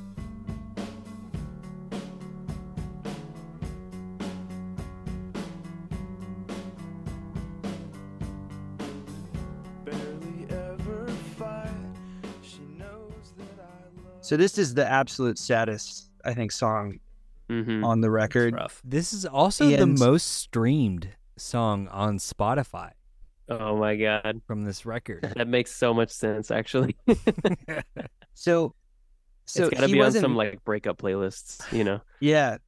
so Dave was not married to his wife at this point. He sadly, I don't know if it's, I, I, I don't know how to comment on other people's divorces or anything, Sure. but he, he did separate from his wife uh, Recently, fa- fairly recently. But Mhm. it was his, you know, that had been his wife for years from his early days. right. and but he weirdly not only here but he he sings about divorce and infidelity and Quite a bit. think ideate, ideating about divorce just all the time hmm right. and again sometimes it's in the category of like this is a religious metaphor like god is the the husband in hmm you Sure. know mi- of minor prophets and their prostitute wives but Yep. like yep. this one is just filled with resentment and sadness hmm that that is it's a character because he's not married at the time right, Right. but it th- th- this is i think where dave i think would say like i was a little bit angry at women in general Right. at, Mm. uh, at this But, point in you life. know, uh, you think about other emo songs of this quote unquote era. This is like, to me, in my mind, this is the grown up version of Jude Law and a Semester Abroad by Brand New. Right? Like Right. it's it's Right. it's the same kind of sentiment of like yeah you know, I hope you crash and die, but I'm also kind of a piece of shit. I don't know what it is about the lyrical content of this song. Like, it feels really mean, but Mhm. it also feels a little more grown up. it's hanging out in the complexity of of what a relationship is Yeah. Right. and you a little more. you think that maybe if she is indeed stepping out you you think from the narrator's perspective his anger is deserved and righteous in some level right. but right. We also don't know all the ways that this dude this narrator is an immature and manipulative piece of shit Right, you know completely. like It's a Yeah. very like An Paul unfaithful narrator. Giamatti Yeah. song.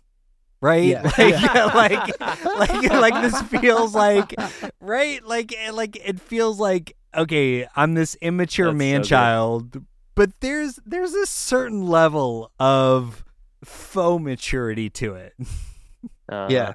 It's also crazy how quickly it turns because it starts the first line barely ever fight. She knows that I love her, and then literally the rest of the song is It's about like, like, fuck the you. negative stuff. Yeah. yeah It's great. The one line that's like to establish like, oh, we have a good relationship, Right. and then everything else is like, well just it's trash. the, the she just has a she just has a funny way of loving you know Right, like yeah, that's it's the just- if he actually internal if that's how he actually feels that's the saddest shit i've ever heard You know, Right, and completely. right. Yeah. think about if the gender roles were reversed in the song and this was the this was a, a woman singing this about a husband hmm you would almost just You'd be like, fuck the guy. complex Yeah, exactly yeah, Yeah, the yeah, it would complexity break your heart. almost is simplified but because it's a dude and because i know the grossness of how i make myself the victim and this this you know hmm emo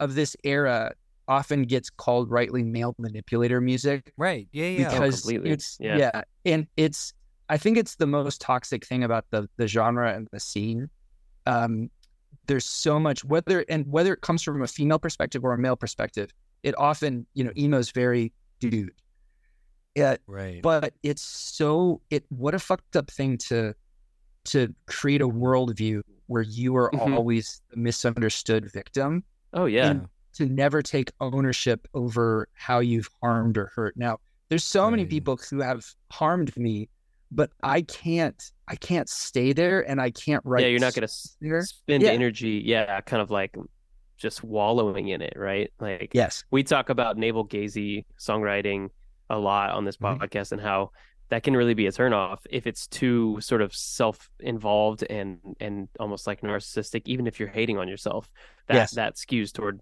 the opposite side of narcissism right so if you're like well, my whole world's horrible, but even the self-loathing that you've you've kind of hinted at that you're you're picking up on in this album, what I'm what I'm hearing is like when David's talking now about his early work, he's sensing that he has grown and that he was experiencing a little bit of that kind of navel gazy, self-loathing stuff. And look, we all have been through that. Right. Like We've all been in our own way. 22. Yeah. Like, yeah. but and so you know to to neither victimize anyone nor villainize anyone but to say like yeah there's room for growth here but dude this song is a bummer But Like, this is like sad. this so is down. a quintessential emo song for better or for worse. Oh, yeah. Right? Yes. Like, It's like it- an emo song totally. for adults, though. Like, yes. This is what I'm talking sure. about. The Paul Giamatti Yeah. of emo songs. like it it it feels more grown up without actually like doing the work of Yes. uh, but as a 15, 16, 20 year old, there is something relatable about it Yes. that feels incredibly specific and autobiographical. And yeah, I I a hundred percent do not think Dave Bazan would write a song like this today right within the context of that. Like, I appreciate it for what it is trying to communicate. yeah, Yeah. and even just sense? as a time capsule kind of like y'all talked about before like it it you have to have the early work to show the growth of the modern Right. work right Yeah. And I, And- I I get it. It's it's hard to talk about this as like four dudes. And I mean, no, maybe Right, it's like a like- maybe it's like a Yeah. Tootsie situation. Like he put he swapped the gender roles so that you like view it from that perspective. Like, man, that sucks for that guy. And then you're like, oh wait, this is how a lot of women feel. So I don't know, Right. maybe. Mhm. yep sure Could we talk about the music uh, real quick? Yes, this is please. the first. Yeah, yeah. So the the bass and guitar are doing counter melodies with each other on the dun Mhm. dun dun dun. Dun, dun. Uh, Yep. dunk, gung, and it's also in a. I've I didn't actually count it, but it feels whether it is in an odd time signature or not, it feels like it's like in nine or ten instead of eight or Mhm. whatever. Because there's that added on beat of kaka kaka, you know Mhm. that my brain at you know 15 or whatever latched onto that as what's going on here. Right like this Um, has an arrhythmic component. What's what's happening? Yeah that's interesting. But then this is also the first time that the guitar got distorted. Um and that outro ro- dude? Yeah yeah yeah yeah.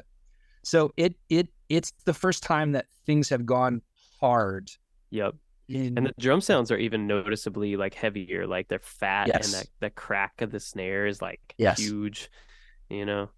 Also i love that cereal line. The breakfast cereal talked more than we did all day long. Yeah. That's incredible. It's so It's visceral. sad and you it is hear the, s- amazing. the snap crackle pop of yeah of dude. Rice krispies or whatever. Yeah. And the silence. Yeah. the deafening silence that happens immediately after the snap crackle pop falls away yeah Ugh. Gets you right in the gut So man. Guys, what movie do you think they saw for the two tickets that are? We're creating this lore here. What movie are they seeing that are so the two? this is 1997 or 1998 Right. Oh baby, was it? It was Armageddon. Uh, is that?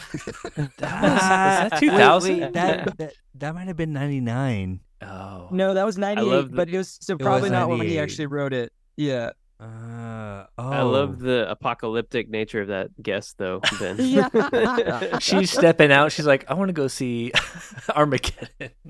Well, I'm guessing. Okay, Armageddon is the movie he wanted to see, but maybe she wanted to see like Chocolat. Like, there you go. Yeah. So she Dude, went with I'm- somebody else. I'm Right. seeing. I just googled big movies in 1997, and I'm seeing uh, Kevin Costner's The Postman, uh, uh, and I'm also seeing The Fifth Element. So that's in my head Uh, canon right now. Okay. Okay. All right. Cool. I like that. In my mind, okay, this is also so weird, and this is another attempted pivot for me to turn this into a. Yeah, I threw you a podcast. softball with this question, Kylan. Yeah, yeah, yeah. You set him up, Josh. I We all feel like it's got to be something with Laura Dern. I don't know why. Oh, I cannot completely. explain. Like a twist. Wait, is Laura Dern in? Was she in Twister? No, it was Helen Hunt. I'm sorry. It was Helen Hunt, but she was in Citizen Ruth in 1996, and for some reason in my brain, Citizen Ruth makes a lot of sense. 'Cause that seems like a Yeah. movie that like a dude in 1997 would be like, "Well, fuck no, I don't want to see this." No but way. in Yeah, retrospect, is like a great fucking movie. I don't but know. the but the guy the guy that's it'd be a fair guy that wants to appear as more sensitive than her deadbeat husband. Yeah, is like, yeah. yes, of course I'll see it. Exactly. I'll take you to this movie. Mhm. Yeah. Exactly. Oh, Also, entirely unrelated, hard pivot here, but uh, I told Kaylin that when I first was listening to this song, I thought it for a second. I like I saw the title out of the corner of my eye, and I thought it was called "Bad Dairy Days." Also And, uh, cereal. yeah. Mm-hmm. Yeah. Yep. Uh, Yeah. There's a tie in there. Uh, and then later I asked her for her hot take on the song, and she said, "Well, dairy can be a real problem, um, and just like a bad relationship with dairy leads to constipation, a relationship with this girl leads to heartbreak." Succinct. that's valid. I'll Yeah, take it. yeah. I I'll think she take it. nailed it. I think I think so. All right, guys, let's move on to track number six. We're only halfway through this album. The longest winter. This has been the longest episode. Here we go.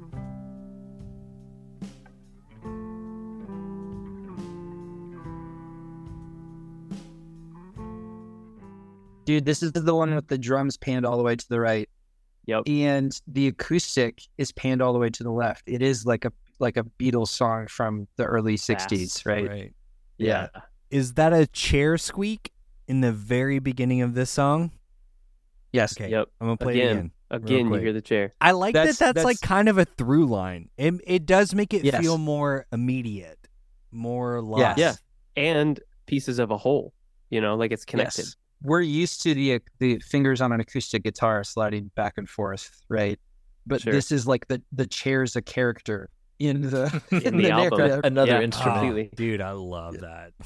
Also, uh, this song kind of riffing off your earlier point, Ben, about the time signatures. This one's in six eight, but it's got the accents on three and six rather Yes. than like one, two, three, four, five, six. One, two, three, four. It's one, Right. two, three, four, five, six. Yes. Really odd. And then there's like a bar of three as like a turnaround at a certain Right. point. Yeah. Which really, yeah, it was kind of getting my drummer brain going. Like, what? What's what's this? Drew me in. so cool. much space between every strum, right?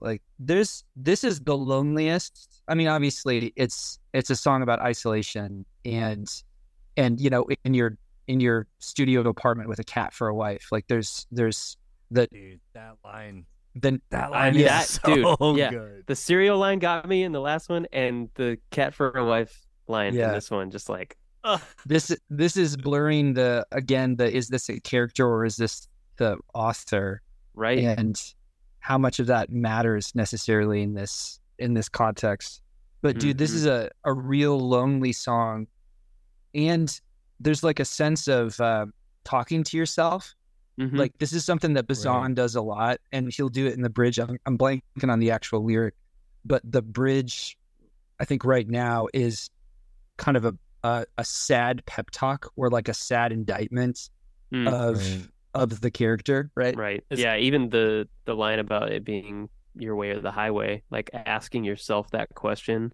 yes Oof. And Right. dude, especially knowing knowing Dave Bazan's story a little bit. So the reason why he broke broke up Pedro the Lion as a band is because his, his main collaborator T.W. Walsh and he could no longer see eye to eye about shit. Right. And he he was like, well, at that point, uh, T.W. had become as much of a member of the band as he was in sort of Right. in sort of his own mind. And so he's like, well, if we can't see eye to eye, then I'm just going to do a solo thing. And the first thing he did before Curse Your Branches was this EP called Fewer Moving Parts.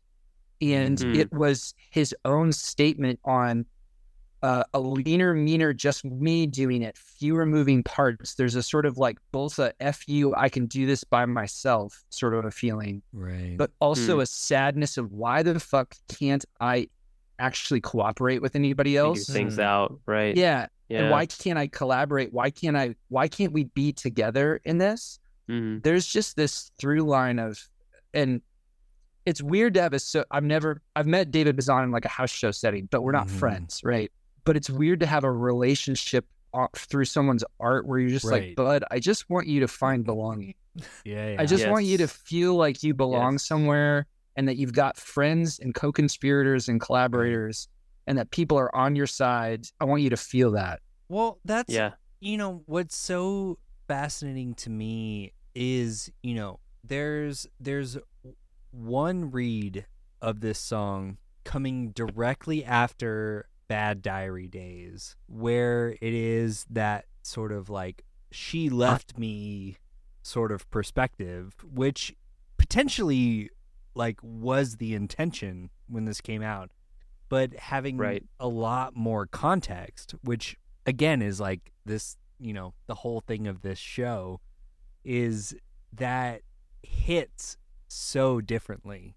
I don't know i i found myself with this song in particular like mm-hmm. really kind of juggling the original intention with how that changes over the years you know like Mhm. honestly, like at this point for me, like feels a little more sincere because Mm, it, it doesn't feel like it's it's just being sung to this woman that left. Like Ben was saying, you know, it's like to potentially like another collaborator of the yeah, it's this like whole self loathing. Like I'm kind of a piece of shit. It hits pretty hard, man. Yeah. Yeah, yeah. Yeah. I also love Ben that you brought that up that it's like him speaking to himself because I was kind of interpreting it as like more of that father son dynamic, like the No, no, no. older man speaking to a younger man, like No, love well, young man, while you still can. Once your leaves turn, you won't love again. But I kind of love that it's him talking to himself. Dude, okay. I think so it works on both levels, you know, which is great. Okay, so whatever. Can we play the next song and talk about it? Sure. All right. Let let's move on to the next song. Let's go. uh, track number seven when they really get to know you they will run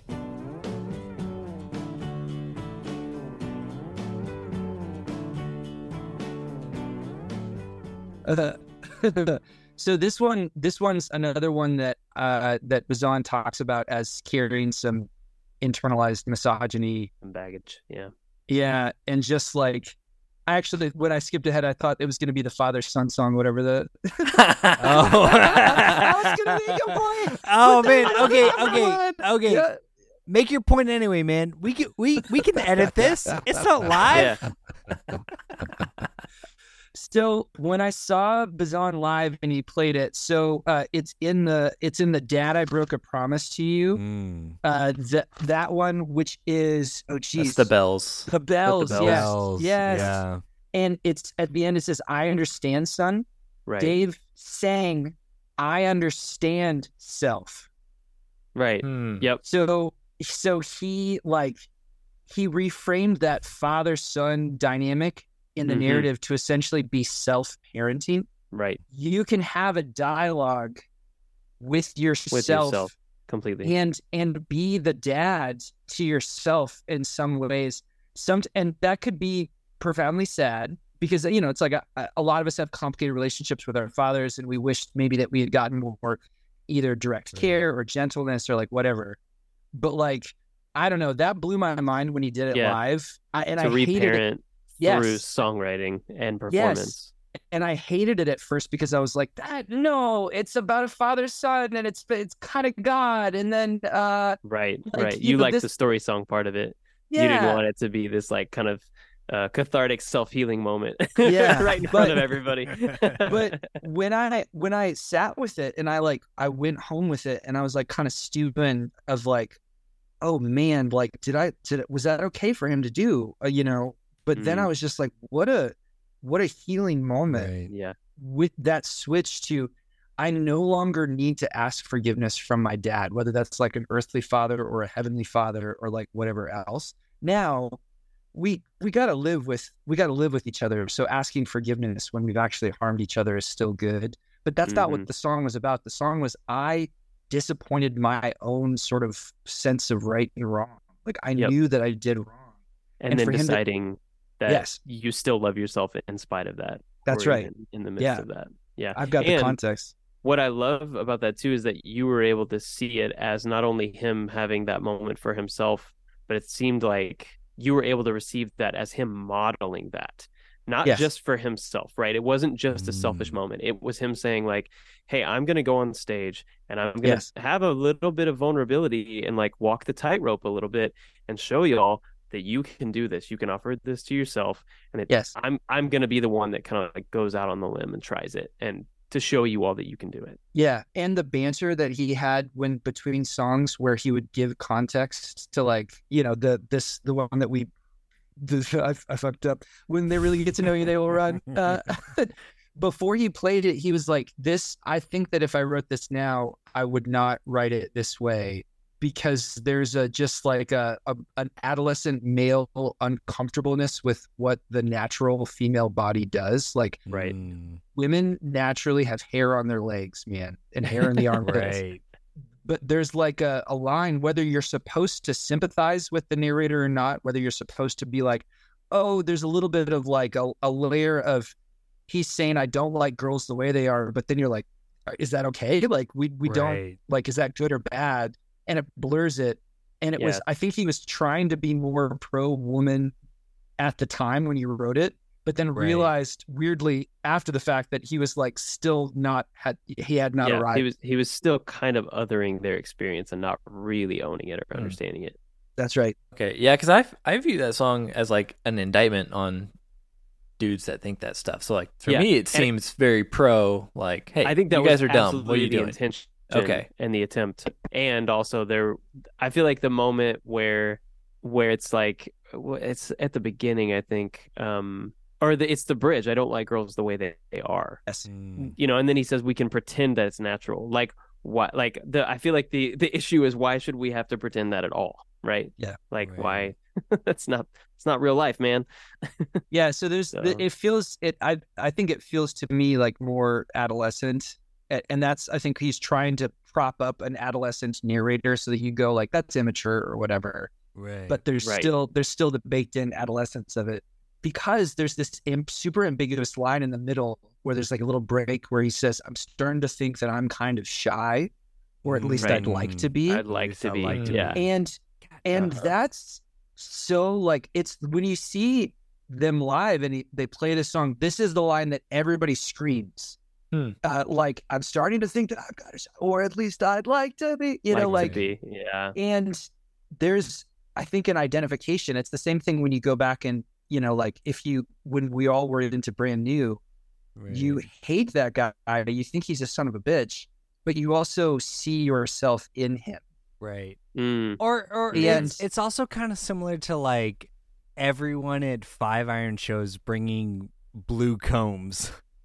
It's like right. you're so close to like getting it, right. Yeah. But it may be like a little more personal to what like the Mhm. songwriter was intending. right. Yeah. And even he's like maybe now owning like uh i don't know if i was really being honest in that moment if that was really like effective or or true Right. at the time. Like it's He- a little he bit realized- of owning that Yeah, he realized that he was closer to the narrator than he would have liked to have been, or whatever. Mhm. Dang, yeah. right he can't use use the narrator as like a straw man or like a fall guy he's like i, Right. I am that guy i was that guy. Yeah, Yeah, a little too much autobiography going into that instead of right like the yeah narrative. Can we or- uh, could we play the next song? And uh, I want to talk about because Minor Prophets is related to this. I think Hell yeah. I'm going to do the Leonore from from Five Iron. Be like, You "Let's run do our show. Run our show. dude. I'm I'm here for I I was it. trying to get it. done. I do want to mention in this song the lead line right at the end at 220. There's one that comes in that it's like not fully flubbed. It's like slightly flubbed, but it's like he just like Mm. kept it. He's like I don't I don't need to retract well that. Like it's fine. Yeah. So Yeah. like wow, good enough man it's like the first one that comes in.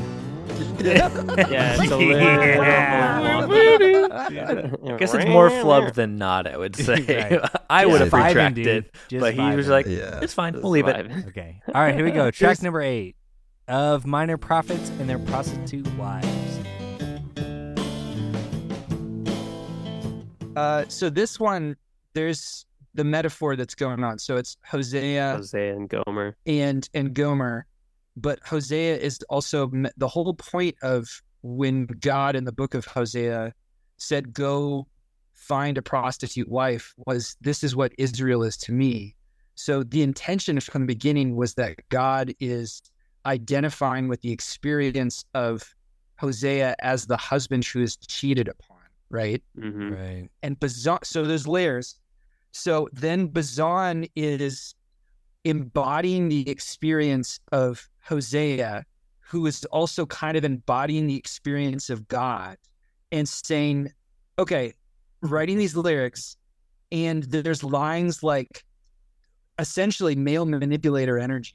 There's Right. Oh, lines completely. that are yeah, yeah. There's lines that are like that they're all the whole town is like trying to kill you and they'll listen to me if I but the implicit Mhm. is the only way that I'll put in a good word for you with the lynch mob is if you come back to me and be You my wife again. Yeah. and you right. behave, you you be my wife again, and you implied have sex with me again, right? So Right. this is a wild thing to be in the Lifeway Christian bookstore because right. if There is.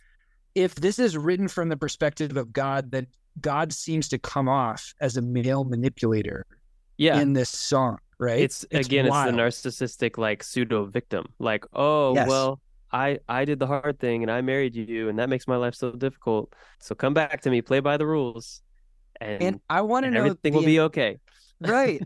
I want to know the intention of a young David Bazan of why did he write that? Was it genuinely from a perspective of he wanted to to preach a a, a, a message of there's there's safety in these arms of mine. These rules that I've given you are actually for your good.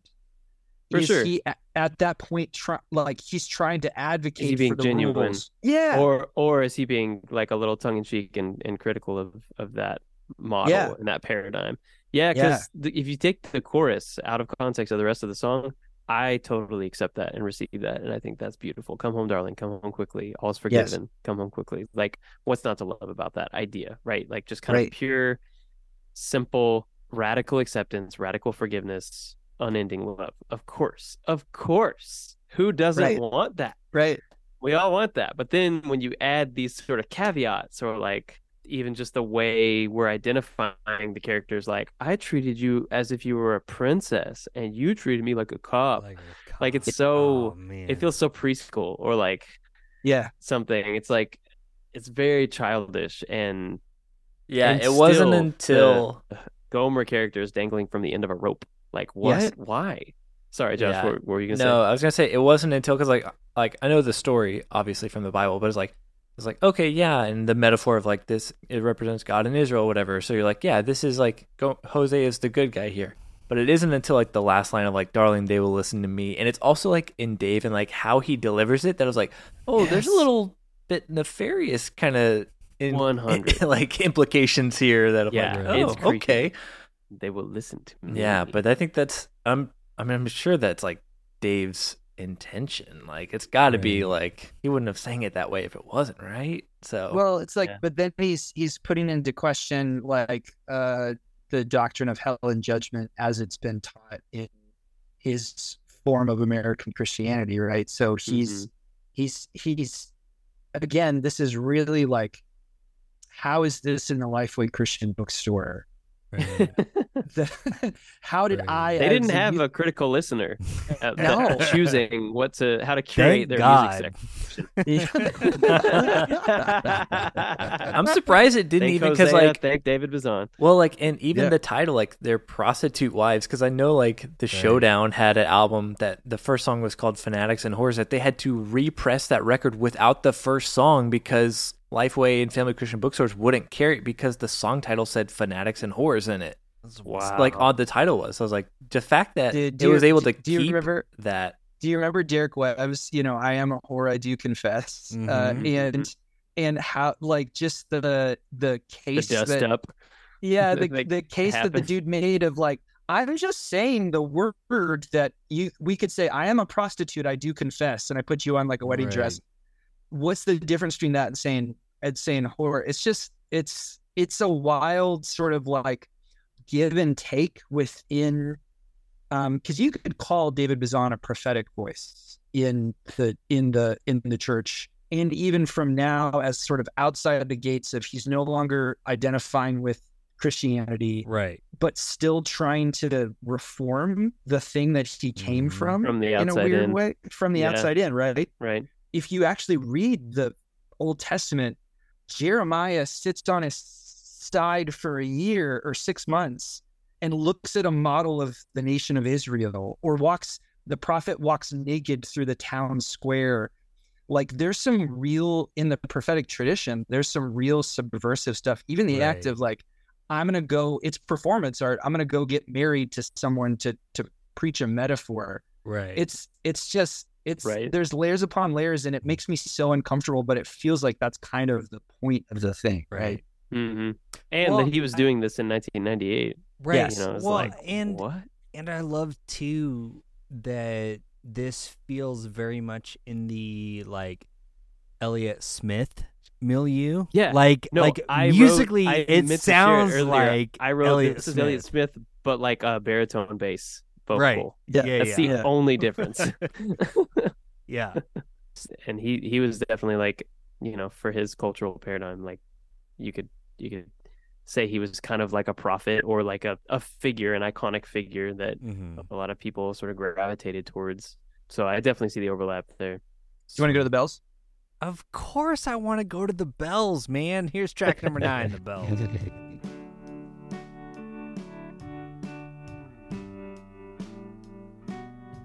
Dude the heartbreak of dad i broke a promise to you like that just i i so of the of there's certain songs that feel super earnest and and and straightforward and he's the he's the narrator mm-hmm and then there's songs that are like there's some cynic cynicism to it or there's some layers of like you're not supposed to sympathize and empathize with with the narrator of, of minor prophets Right. right. like you're you're i don't think that's what you're supposed to do and to have them back to back the hard switch to like there's no there's no like layers of dad i broke a promise to you Right. that that's Mm. just that that at least for how I read it, like that's that's me. That's I think fully Dave at the time, mm. just wanting that absolution and restoration. I don't know.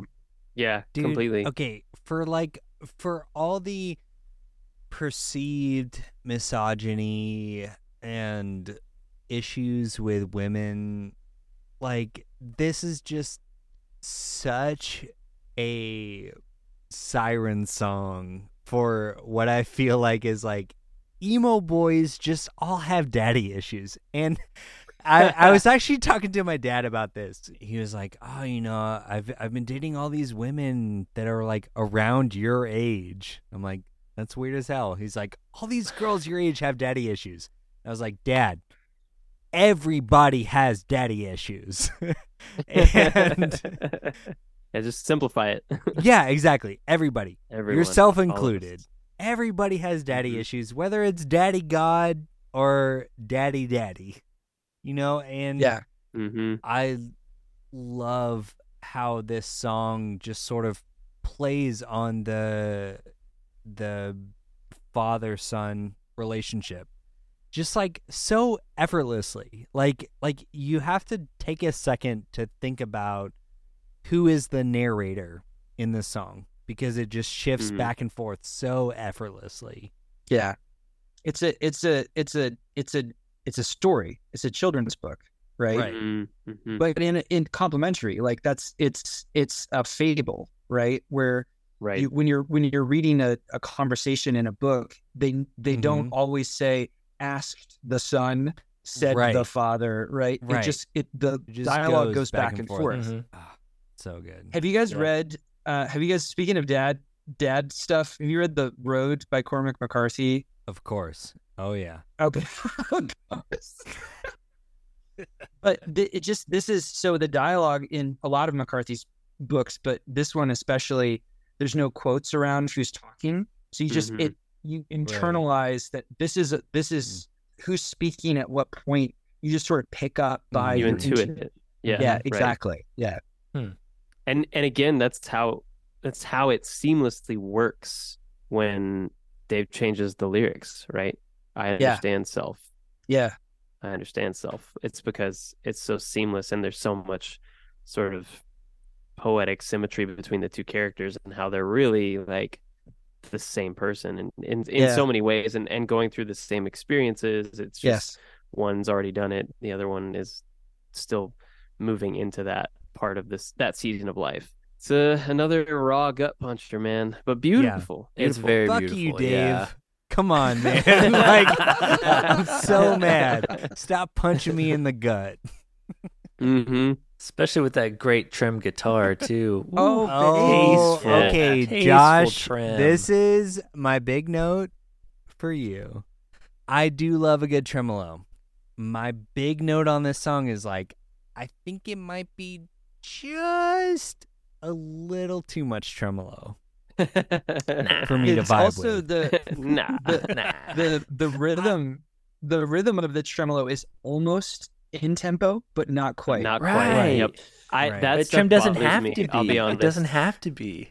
Yeah, no, I'm I I fully expect to be wrong on this, but it's just a little too much. Like did tremolo like too me. much mix in there. I like think yeah, I was gonna say Too like the throbby drummer for brain ya? in me like I, I have to the trem either has to be like so off that it's like oh this is a creative choice or it has to be locked in and this one to me was like a little bit too close to right but not right and it just drove me bonkers Well, think Um, about it, it's analog.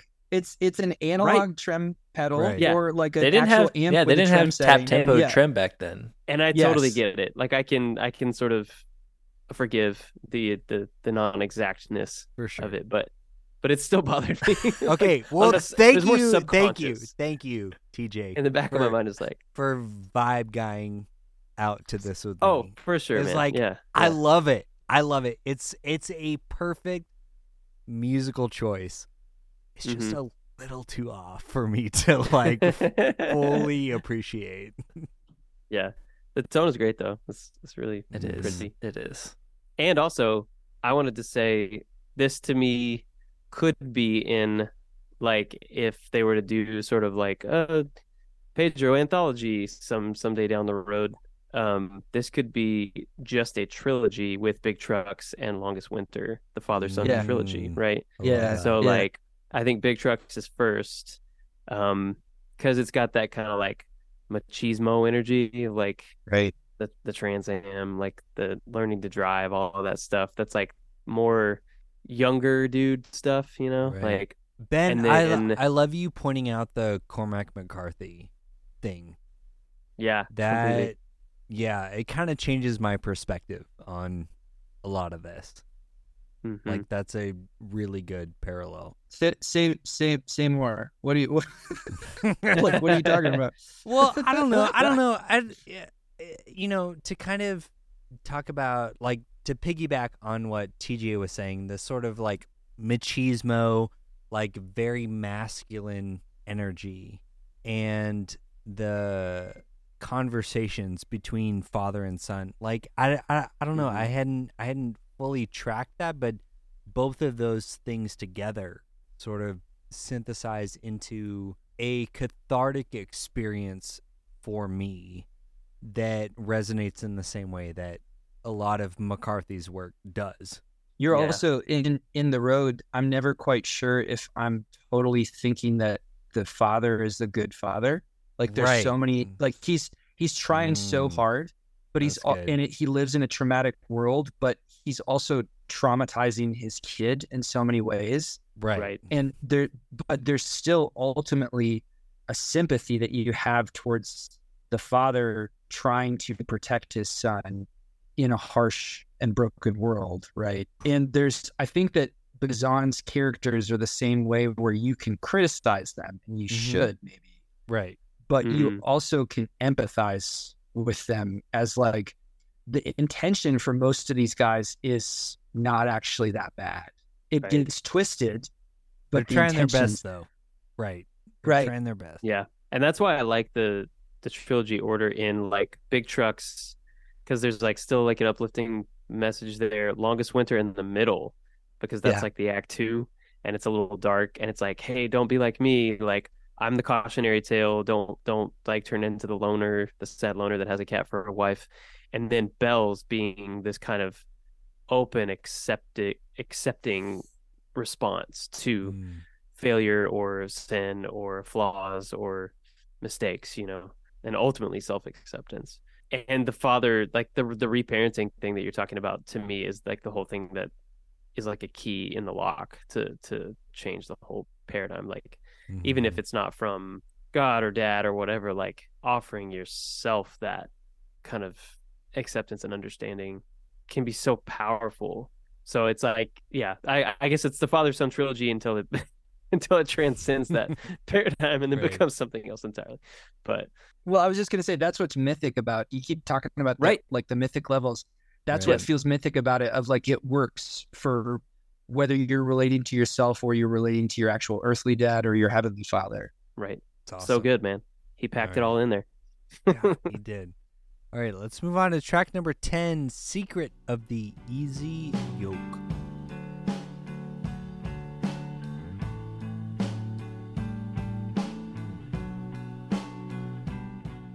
What a riff! What a riff! So good. He's so he's doing the pinky thing of da na na na na na na. Like that's pl- he's playing one guitar, playing the lead and the chord at the same time. It's a simple lead, but he's Right. doing he's doing both. And this was one of the first songs that I truly loved playing on guitar. Like I think when I first learned guitar, it was like Wonderwall or whatever. You know Right. that like Yeah, yeah. I'm I'm learning or whatever my guitar. What classic rock song does my guitar teacher want to teach me? But this was the first one that I like brought to my guitar teacher to like figure out like what is going on here. Can you teach me how to play this? Nice. And so again, it was like one of the first drop D songs that I learned. This is a song that I just play myself whenever I like pick up a guitar and put it to drop D. It's like I'll I'll just play this that B minor riff, and covered it in my college bands, and have Nice. covered it, you know, like covered it in uh, a a couple different bands since then. The other thought I had on this song is that of the narrator stuff, this feels like 100% Dave. This Oh is yeah, this is just Mm-hmm. him and his earnest self, heartfelt plea. There's no layers of irony or metaphor in it. It's just right. I, the way that I read is it's just him. Yeah. I mean, even that's that opening line on the chorus, the question, could someone please tell me the story of Sinner's Ransom from the Fall?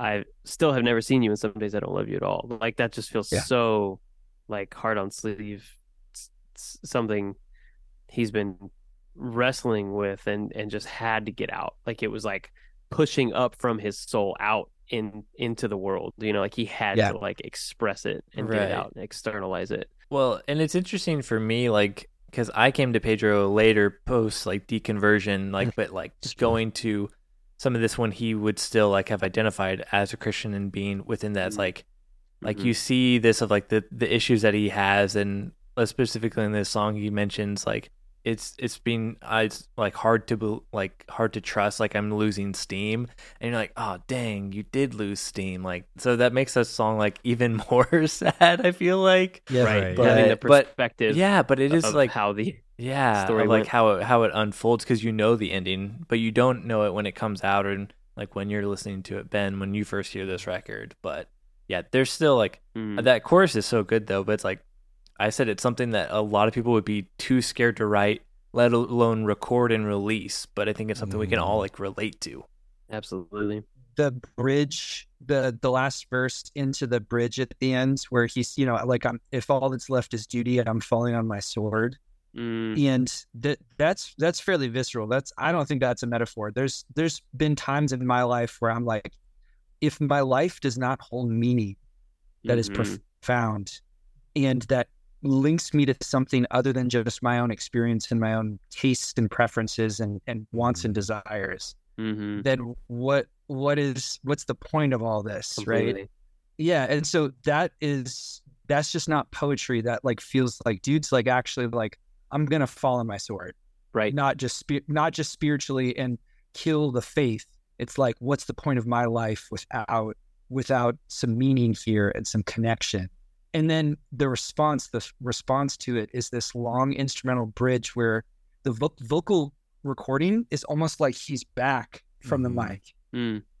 and he Mhm. says he says peace be still but it's like he's almost go- walking into another room which is like such an interesting interesting choice um but that's the that's either in the who's talking right now that's either the voice of jesus which is the thing jesus said peace be still right. that's either the lord speaking or- or it's yourself speaking to yourself Mhm. to like it's gonna be okay but like you may not have all the things figured it out and all the answers to all the questions yeah, but, but, like offering yourself some soothing comfort word, comforting words. yeah Yeah, I love it. And that's why I think this should have been the last track on the album. Oh wow. Okay. Hot take tease over here, but I just I love the I outro. I love the length of I it. agree. It should It, have it feels like such a great punctuation. you're not- at the you're not suggesting that they cut the last two songs you're just saying let's reorder the Let's track restructure. get yeah yeah is that what I you're don't saying 'Cause- have I don't have as much opinion about that, to be honest. okay okay because the but, last but song I just promise think this should be the last song. yeah i agree with you i think i'm there but promise the last song is my favorite song on the record Oh, so if, oh, shoot. if you We mm. got there if you were- early. Surprise. if we if you're gonna say cut it i was gonna fight you Come up to Portland, brother. Let's make this Yeah. right. Right. well, okay, we have two more tracks. Let's move on to track number 11, The Well.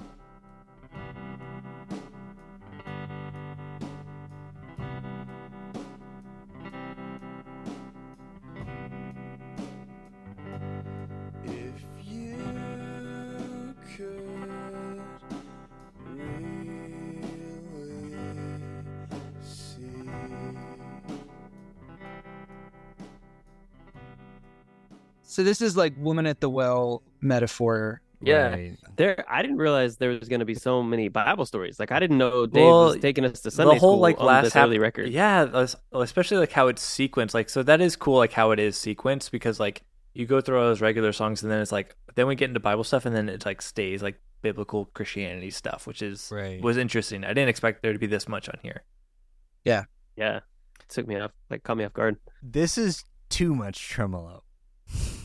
Okay, all right, Yeah, I, I All right. thought the other All right. track was like almost too much. This is too much. Okay. Yeah, I Well, think- I agree my note on this is this because of the trem, it feels very Starflyer. And Yes. now I'm going to be offended mm-hmm. because Yes. if you're saying it's too much, you're saying Well, Starflyer's trem is too much. Yeah. Okay. I so might. what's the what's the what's the timing on that first Starflyer record? Did that was that before this? Yeah, or was that 94. after? Yeah, Yes, yeah, okay. yeah. Well, and I was going to mention uh, on the outro of Secret of the Easy Yoke that like it just is like has that big outro and musically. And I heard an interview of Matt Carter from Emery talking to Dave, and they were specifically talking about control of how like Dave has a tendency to like just like for like the last minute or so just jam and make things really big instead of like winding things down and he's like yeah that's just me ripping off starflyer because that's what he does and so Yeah. i wanted to mention that so yeah starflyer does predate and dave has some Ah, influence from jason on that so I'm so glad that we're best friends because those were my two notes. Too much tremolo. This reminds me of a Starflyer song. I don't know what Starflyer song, but just vibe wise. it's kind of like yeah the vibe of silver and gold you can like that's just kind of what it is Yep. Uh, I also just one funny personal connection is I remember a friend from uh from like early days in high school. This was a a a, a woman that like did not have a lot of like biblical background or like church background, but she Mm. was really into like sad slowcore stuff like Pedro or whatever, and we were like kind of dating at the time and she did not get the reference that it was like the woman at the well and just thought that it was written just from a female perspective of like a potential Mm. partner or spouse that's or whatever. Mm. Interesting. yeah and she earnestly and i think it's a it's a valid read because again it's outside of the control of the artist it's Right. in the hands of the listener Yep. and they take as much context or as little as they have. But she literally, you know, as we were like, I was kind of being maybe a little bit of a piece of shit or whatever. She was like, uh, I just want to find a guy that would love me like this. Oh, And and and I was like the the com- like, oh, computation in hmm. my in my head of like, oh, that's an indictment against me, but also I'm like, but that's Jesus. That's Jesus. Let me You introduce you to my best friend Jesus. yeah. Ah, little backdoor witnessing moment. yeah. ah, I love that. That is like such a like a late '90s, early 2000s like emo Christian boy thought. yeah, what a Yeah. niche experience. Uh, it's like it's so specific, but god damn it, that is this whole show. And thank Yeah. you for sharing that. but I do really Ben, yeah, thanks because I love that this song that like it proves kind of our our sort of theory about songs having infinite versions of themselves and iterations in in people's minds and hearts. Um, the fact that she could have a completely different read on this and not have any idea about this story that for a lot of us is like, you know, old hat at this point. It's like, okay, yeah, the woman Right. at the well, I get it, whatever. But the fact that she was able to have like a fresh and novel interpretation that made you think and and challenged you a little bit, it's kind of cool. Like that's kind of kind of sick. Because her her read was just as valid as mine, even though I had the right. well, actually, it's about yeah. you know, It's about a Bible story. Yeah. And hers Um, may be more valid yeah, for it, you know, like because it kinda- was so pure. yeah. Listening to this song now with maybe a little bit more cynicism, or, or to, especially towards how Bazan would maybe relate to this song, is I kind of roll my eyes of like, right. uh, you know, like this is just a straight Bible song. It's propaganda, you Yeah. know, like Right. yeah, It it definitely I think is the l- least sort of lyrically original or like inspired in the way that we have come to Mm. know Bazan's writing today. Right? Yeah, Like, there's it, not it layers feels a it. little basic. It's kind of Yeah. which that's fine because the idea works on its own. It's simple. Right. It's a simple idea. Yeah, I di- had did not expect a song like this on here. I fully expect songs like "Secret of the Easy Yoke" and stuff like that. But then this, I was like, that was just a straightforward, like what seems to me as like a simple, sincere gospel song. I was like, I did not expect Right. this on a Pedro Right. record. Right. It's a surprise for sure. Well, well, because he's uh, this is fresh after like the whole EP Mm-hmm. where it's like that's his first release or whatever. It's like Mr. Whole Fix It Man. There's like a real, Mm. genuine like, can you Mm. fix me internally, oh Lord Jesus? Mm, and mhm. It, this is this is he's he covers on I forget which record it was. He covers "Be Thou My Vision," right? Right. And that doesn't seem like a cover with cynicism and layers. Like Mhm. it yeah, feels like a, this is straightforward, right? So, well, he contains multitudes at this point, Yes. you know, like Absolutely. bold. Keeps you guessing. transition to this Yeah. last song too, because this one's a very gospely song. Okay. hmm So, Josh, you have not said your favorite song, right? Yeah. I haven't said my new favorite song yet. I had my old favorite Right. Big Trucks. I still have a new favorite song. Is it Promise? Do you promise. this is your new favorite Don't song? lie, Josh. I do promise. This is my oh, man. new Okay, favorite. So Ben already spoiled it. It's his favorite song. Correct. Josh, it's your new favorite song. Guys, this is also my favorite song on the record. what? Oh, that's so Here cute. we go. Last track, Promise. Unpredictable. Now Jesus said he'd fill my needs, but my heart still bleeds. So it's just so it's so gosh darned earnest. That, like is. there's there's a purity and a childlikeness to it because there's like a like if a kid would be afraid of the sky falling, right? Like a kid would maybe not know of, enough about the natural world to be like, Dad, is the sky going to disappear? And I don't know, man. It works as like a genuine, like I I'm actually I've kind of either talked myself into belief. You could be cynical and say like maybe like this is the temporary moment for Dave Bazan or the narrator or or like whatever. Right. But this feels super like he actually it's it's the earnest Lord I believe help my unbelief, Right. which is just and it's a goddamn earworm. It's so catchy. It's so good. and Okay, just so good. one of my biggest things about this record is I love the like relatively lo-fi immediate production of it. Mhm. And I wrote on this song, this song would a thousand percent benefit from a sort of Chris Lord Alge compress the shit out of everything Double pop track production. all the guitars. Yeah. Yeah. This song nice needs to tight. be a thousand times bigger. And longer. Yeah. It's too It- short. yeah. It's the shortest song on the record, and it needs to be longer. Uh, Mhm, he, mhm. but he has the instincts of the of the pop instincts because Oh, yeah, Yes. they're there. he the second the second chorus he goes he he doubles the vocal and jumps the octave, Yes. which Mhm. is which is so pop punk or like rock music, you know, to do that. He like is letting himself write a pop song because you know that he can based upon all the Beatlesiness and the Beach Right. Boysiness or whatever. But he's like almost hiding it under the lo-fi production and the weird aesthetic choices. Right. And this is where he kind of opens up that like, yeah, fuck you, I can write a pop song. I know, that's what made me mad, 'cause, like, you could have been doing this the whole it for- time. For, the last song on the record, I'm like, I'm, I'm, I'm like, I'm a little bit mad. I'm like, why? Like, you're gonna Best make me last, wait buddy. for the last fucking song? But Best Yeah, dude, it's so good. Okay, so I want to talk music theory for just a second. Do it.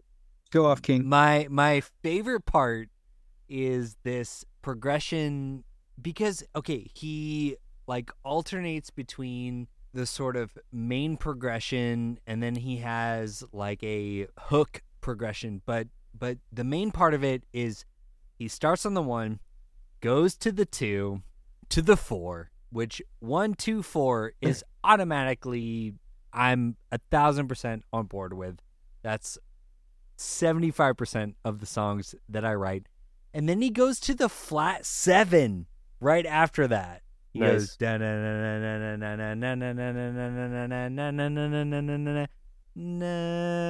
I'm like, okay, I'm so mad. It's so good. Why have I never done that?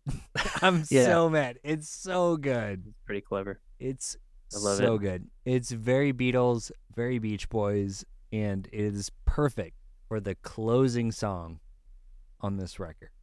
Like if you were actually wanting to make a hit record, you would have almost completely flipped the the the track order, where Right. you would have just it, it promise would have been the second track. You would have done something like fairly upbeat, like Big Trucks or whatever, as the Mhm. first song, and then you would have done Promises like the second or the third track, Right. just to be the Mhm. thing that hooks people. yeah. But just the either the foolishness or the confidence to just like do to the save opposite it for thing. the last track? Like, Yeah. yeah, that's what I'm saying. Fuck you, Dave Bazan. Why did you make me wait till the end? It's so good. It's so good.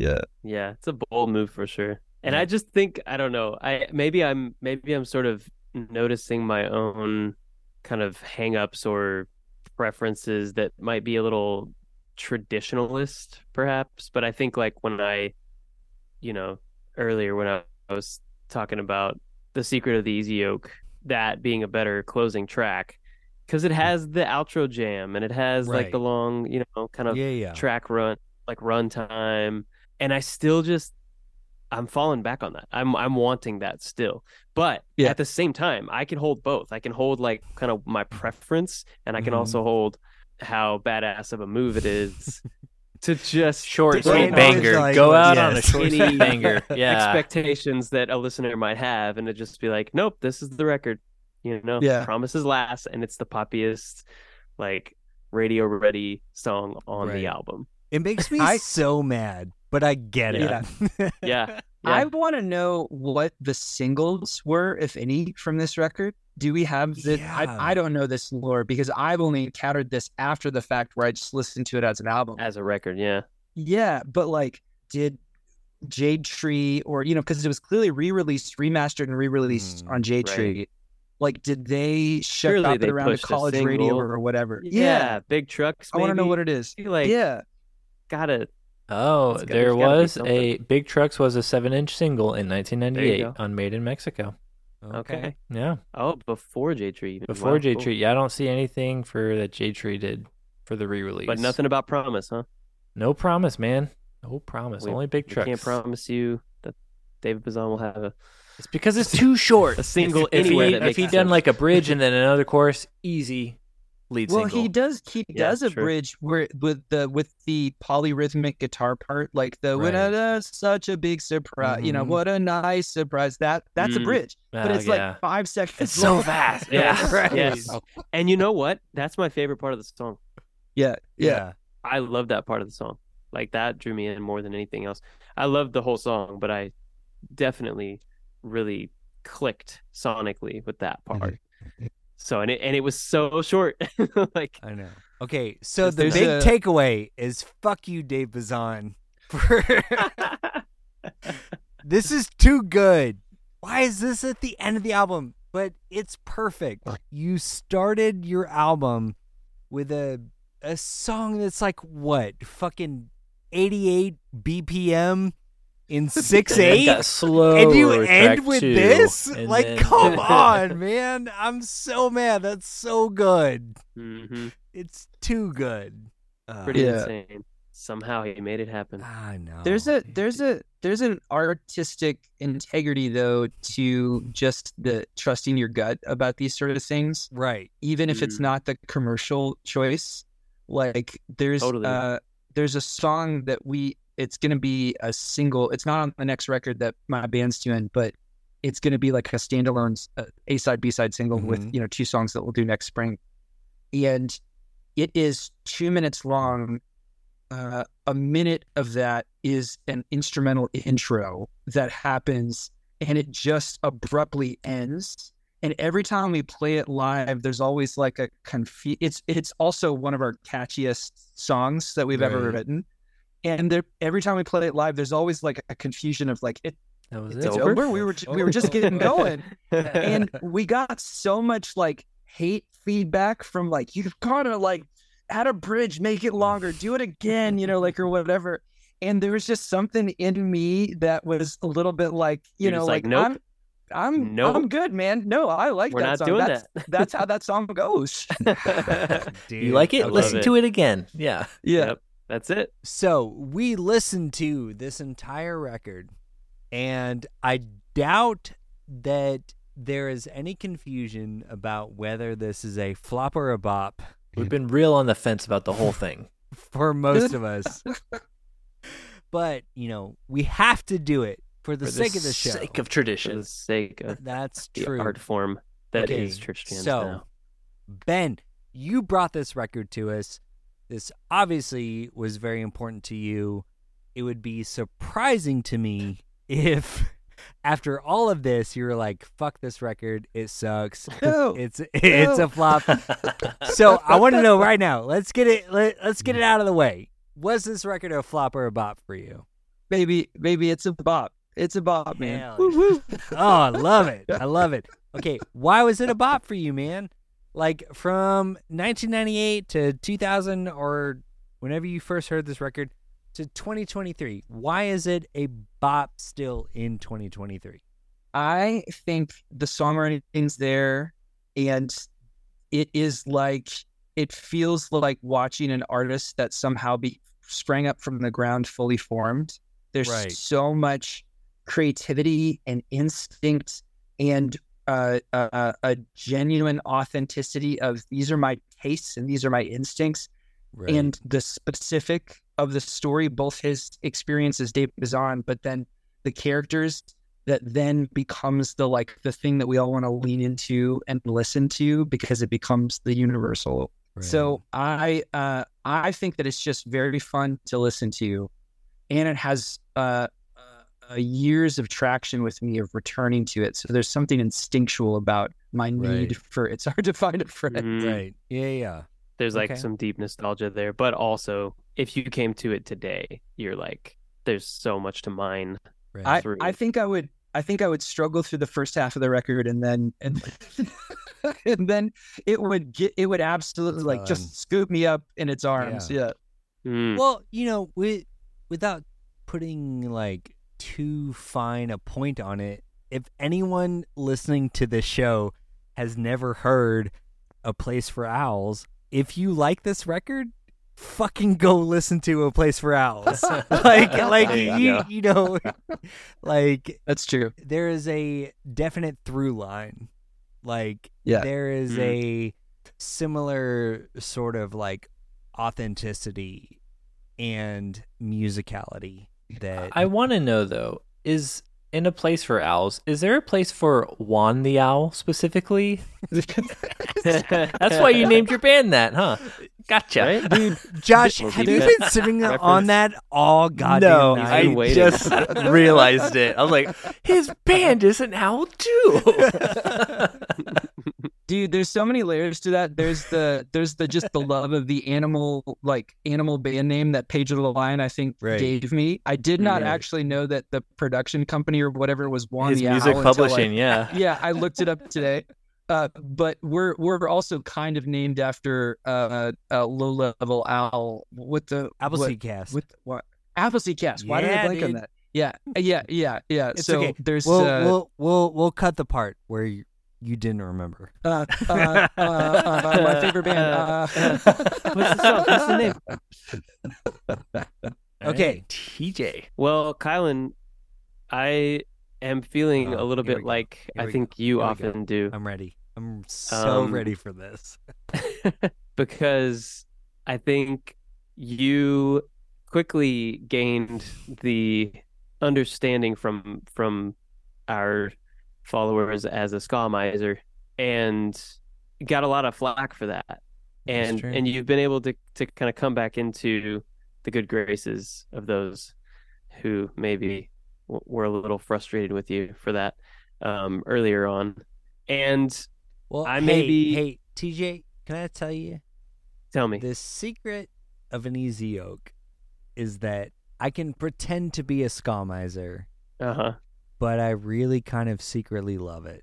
And that makes what I'm about to say really hard. Oh, Y'all, this album flops for me. Oh, And here's the thing. Oh, really? I just I couldn't I couldn't like draw it out any longer because I I didn't want to I, I didn't want to hurt anybody's feelings for any longer. Okay, here's the deal. Here's the deal. I think I'm an early Pedro miser.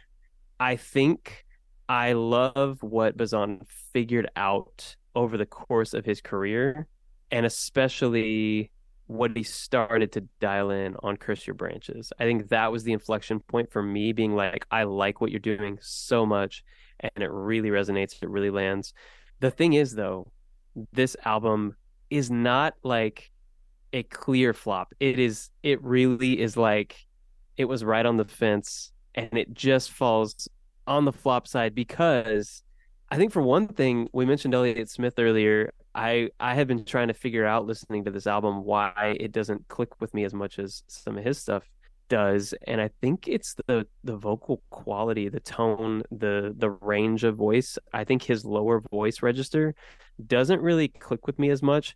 So what I've noticed is that more of his later work he uses his upper register more and I mm-hmm. love his voice. So that's not me naysaying Bazan's voice, but I think his lower register and the kind of like slacker vocal style that he was a little more prone to use, I think earlier on in that lower register, just like the melody could be great, the song structure could be great, the arrangement could be great. I'm even down for the kind of DIY like 90s analog like whole deal of this album.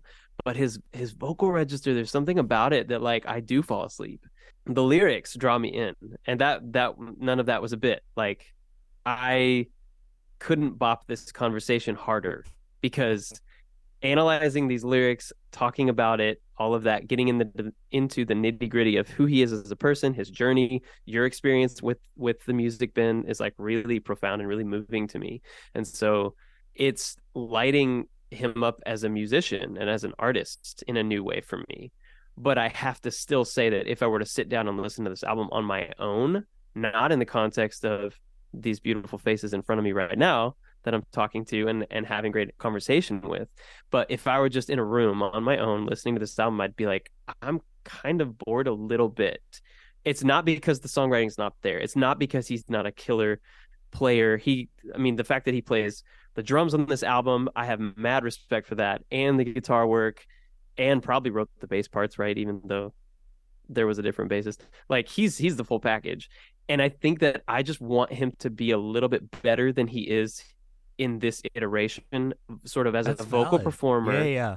as a vocal performer and and kind of like the songwriting like i really feel like Curse Your Branches like he kind of got so clean and like tight with his songwriting i don't know and also it's probably just more of a nostalgia thing for me that album like hit me at the right time right place Right. right way and i don't have the all of those like emotional and experiential associations with this album at all right like i dropped into Right. it in 2023 and it's You know, Ah, man.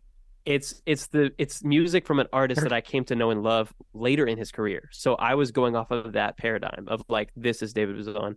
Well, know. it's almost like you if you had never heard uh Nashville Skyline by Bob Dylan and you hear his country voice for the first time where he's Yep. like "Lay, lay, lay, lay," you know like Yep. you would you would be like that's not the same person and the songwriting's still there but Right. like why did you why did he make that performative What was that choice, choice? Exactly. yeah Yep. And that that sums it up well. there's a I I kind of resonate with the vocal stuff because he gets an agedness to his voice where when he Mhm. goes high in his he's a baritone, but when he sing, Right. tries to sing like a tenor, he when he's pushing it, there's a heartbreakingness and a plaintiveness to that Yes. that is not replicated when he's Ooh. in the lower register. So Right. I I can empathize and and see Yeah. that.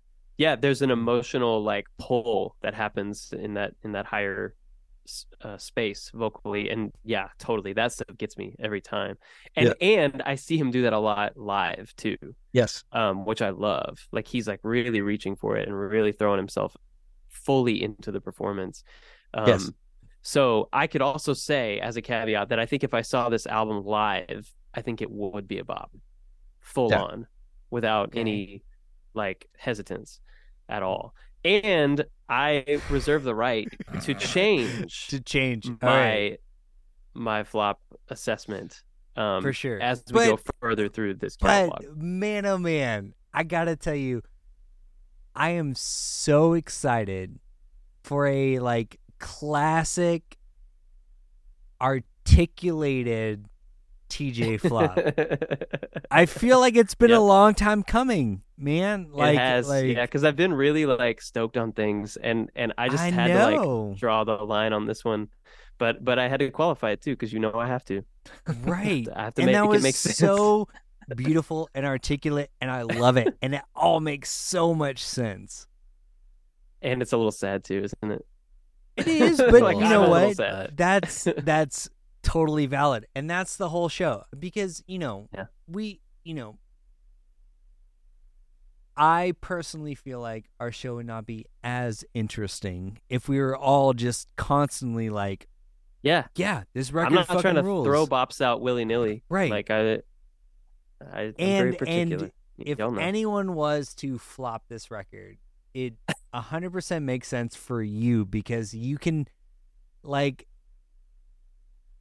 you've kind of I'll like send y'all my my dissertation well, on yeah it. yeah later. no no no You you you you've kind of like essay, persuaded me to your it. side. exactly. I'm like yes this all makes so much sense. yeah, yeah. Uh, that being said, I'm a total vibe guy. I'm a total sad emo boy. and Totally. yeah, I mean, this is like Christian Elliott Smith. I'm like, Yep. Well, I wasn't allowed Fully. to listen to Elliott Smith, but I was allowed to listen to this, and I was like, yeah, I'm sad the same way he's sad. Yep. Yeah. This record is perfect for me. I love it. it's so good. Yeah, dude. So I am much less articulate than you, but this is a bop for me. No Very less nice, valid very and real. nice. And I think you you actually summed But it up well.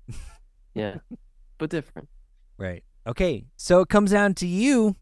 beautiful producer Josh. DPJ. It falls to you Are you are whether you going to break Ben's heart? Our guest on the show. I know it falls to me whether I can half and half it here in a line with TJ, or Uh. we can do majority rule. right. So I will say, Yeah. going into this record, I was honestly like, uh, I'm not really because I listened to it a little bit in the past, but nothing like super memorable. And like I said, I like a lot of later Pedro stuff. So I went in and I was like, ah, I'm I might have to flop this. Like I was not really like looking forward to it, honestly. But I was like, I'll listen to it. And then I listened to it and I really enjoyed it. And like obviously Dave's lyric stuff is easy to just like draw you in and be like, whoa, this is well, so good. But there was it's just like kind of like you know what? Uh, I'm so sorry to interrupt, Josh, but it's, I'm gonna let you finish. it, it it's kind of similar to when we talked to Carson about Switchfoot and Mm. Jon Foreman of like there are a few guys within the milieu of what we talk about on this show that there is a certain expectation of lyrical exceptionism Mhm. right like Yep. Mhm. they're just so good Yep. that there is a potential for flopping if they don't Right. hit that. Mhm. Yep. They're not They have perfect. to it's live a up failure. to their own Yeah. Right. Because Yeah. there is like such an expectation of like, oh Yes. fuck, this guy is so good at this Yeah. very specific thing. If it does not hit that mark, it can be a flop. So Yeah. yeah. I will just Relative give that. His worst that- song could be someone else's best song, but you're still like, this is Exactly. not this is not up to Exactly. your Exactly. standard. Yeah. Exactly. So Yeah. I, I I will give that caveat before you give your flopper bop. It's true. It's true. But I was listening to this at work and I was just like caught up in just like a lot of the musical moments, especially in like the later half of the record, like some of the well and Secret of the Mhm. Easy Yoke and the the bells. Oof. Like just like the music of it was vibing hard with me. So I went in Yeah. expecting a flop and was pleasantly surprised that I will give this a bop. Hey. A strong one at that. A strong one. A strong Oh, one. strong I really strong enjoyed it. bop. From Ah, Josh. That's Nice, man. beautiful. That's good. I'm glad we went uh 75 25 on this one. That's that makes me happy. Yeah. It makes sense. Yeah. Like TJ, I'm not mad at you for flopping this. Just disappointed. No, Daddy. no, no, no. you broke the promise. understand? Yeah. Do you Yeah, understand? no, no, no. Okay. I'm not even disappointed, man. Like I get it. It a thousand percent makes sense. I appreciate it. And I like that that we all came to a bop sans TJ from different perspectives. Like I think what it- we've it- learned it here all makes sense. range. If the promise is your favorite song, you're gonna bop it. If it's not, you're gonna flop it. Right. If you want the. Western story songs, well, There's one. there's one on there. yeah. Yeah. I love that thing. Yeah. No, I love it's the so promise good. too. That song rules. I I probably would bop an EP, and it probably would be the faster songs. I'd probably There bop like Yeah, yeah. you know big trucks and the promise and uh yeah, and including the Easy Yoke. I I'd probably do a four song EP with big trucks. Um, what's the one I like? Uh, Suspect fled the scene, Mm-hmm. The Promise, and then Easy Yoke. Would you include? Uh, that. it's well, it's wild to me that "Bad Diary Days" is like one of his most streamed songs or whatever, and Right. in a lot of ways feels like the the emo classic. Right. And none of us none of us picked that one. I was and about to say even that. Yeah, we, yeah. we even kind of ripped it up a little bit, you know. Yeah, I would Right. include Bad Dairy Days. I think yeah, there you go. there you that go. song gets a, a stone cold bop from me. Right. I can take that. Uh, tell us about your band. Where there you can, go. uh, Thank yeah. you, beautiful yeah, producer plugs. Josh. Give us some plugs. So, uh, a- a place for owls. We just, um, you know, our our our place big for thing that just happened to us. A place for plugs. Uh, Yep. The big thing that just happened to us is we did three three, three dates with Switchfoot, which was a ridiculous situation. Amazing. Uh, we are we're never going to open for one of the biggest rock groups in the world.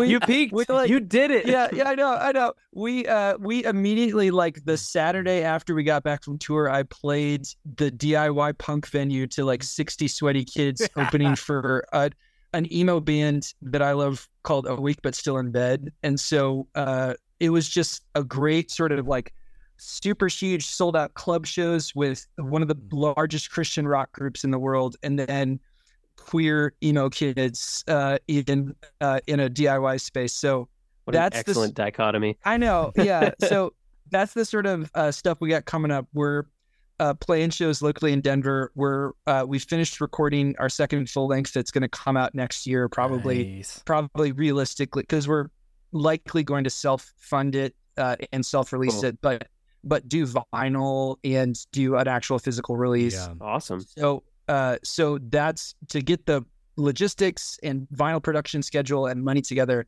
It's likely the the next LP is going to be like next late summer at the earliest. Sweet. And if there's any big bands that uh li- listen to this podcast, uh we're really trying to to get the, you know, like the the the church the church jams now sort of uh heyday like we're trying to open for Mae. Uh we would really perfect. like Nice. that's that's on the Yeah, bucket dude. bucket list of we would really like to because they're still they're still going and going strong. So we would Yeah. like them. Uh, we also, you know, the it, it pick your poison of the peak uh, emo and and Right. youth group stuff. So we would like to be the go to emerging band that plays for uh, some of the you know the giant classics in this scene Hell that we're dude. that we're talking. About. I love that. Yeah. I feel like you figured out a good lane. That's like a good Yeah. place to hang Yeah. out. You know. I would like Well, for you we'll to be be that that, too. yes, Yeah. yeah.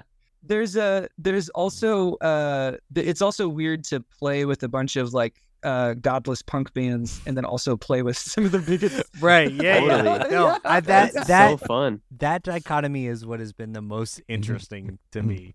Like I just I I love it. Me It's too. Perfect. Sweet. Okay. Uh, if you like nonsense like this, we have more like it at churchjams or sorry at patreon.com slash churchjams now podcast. Follow us on all the social media at churchjams now.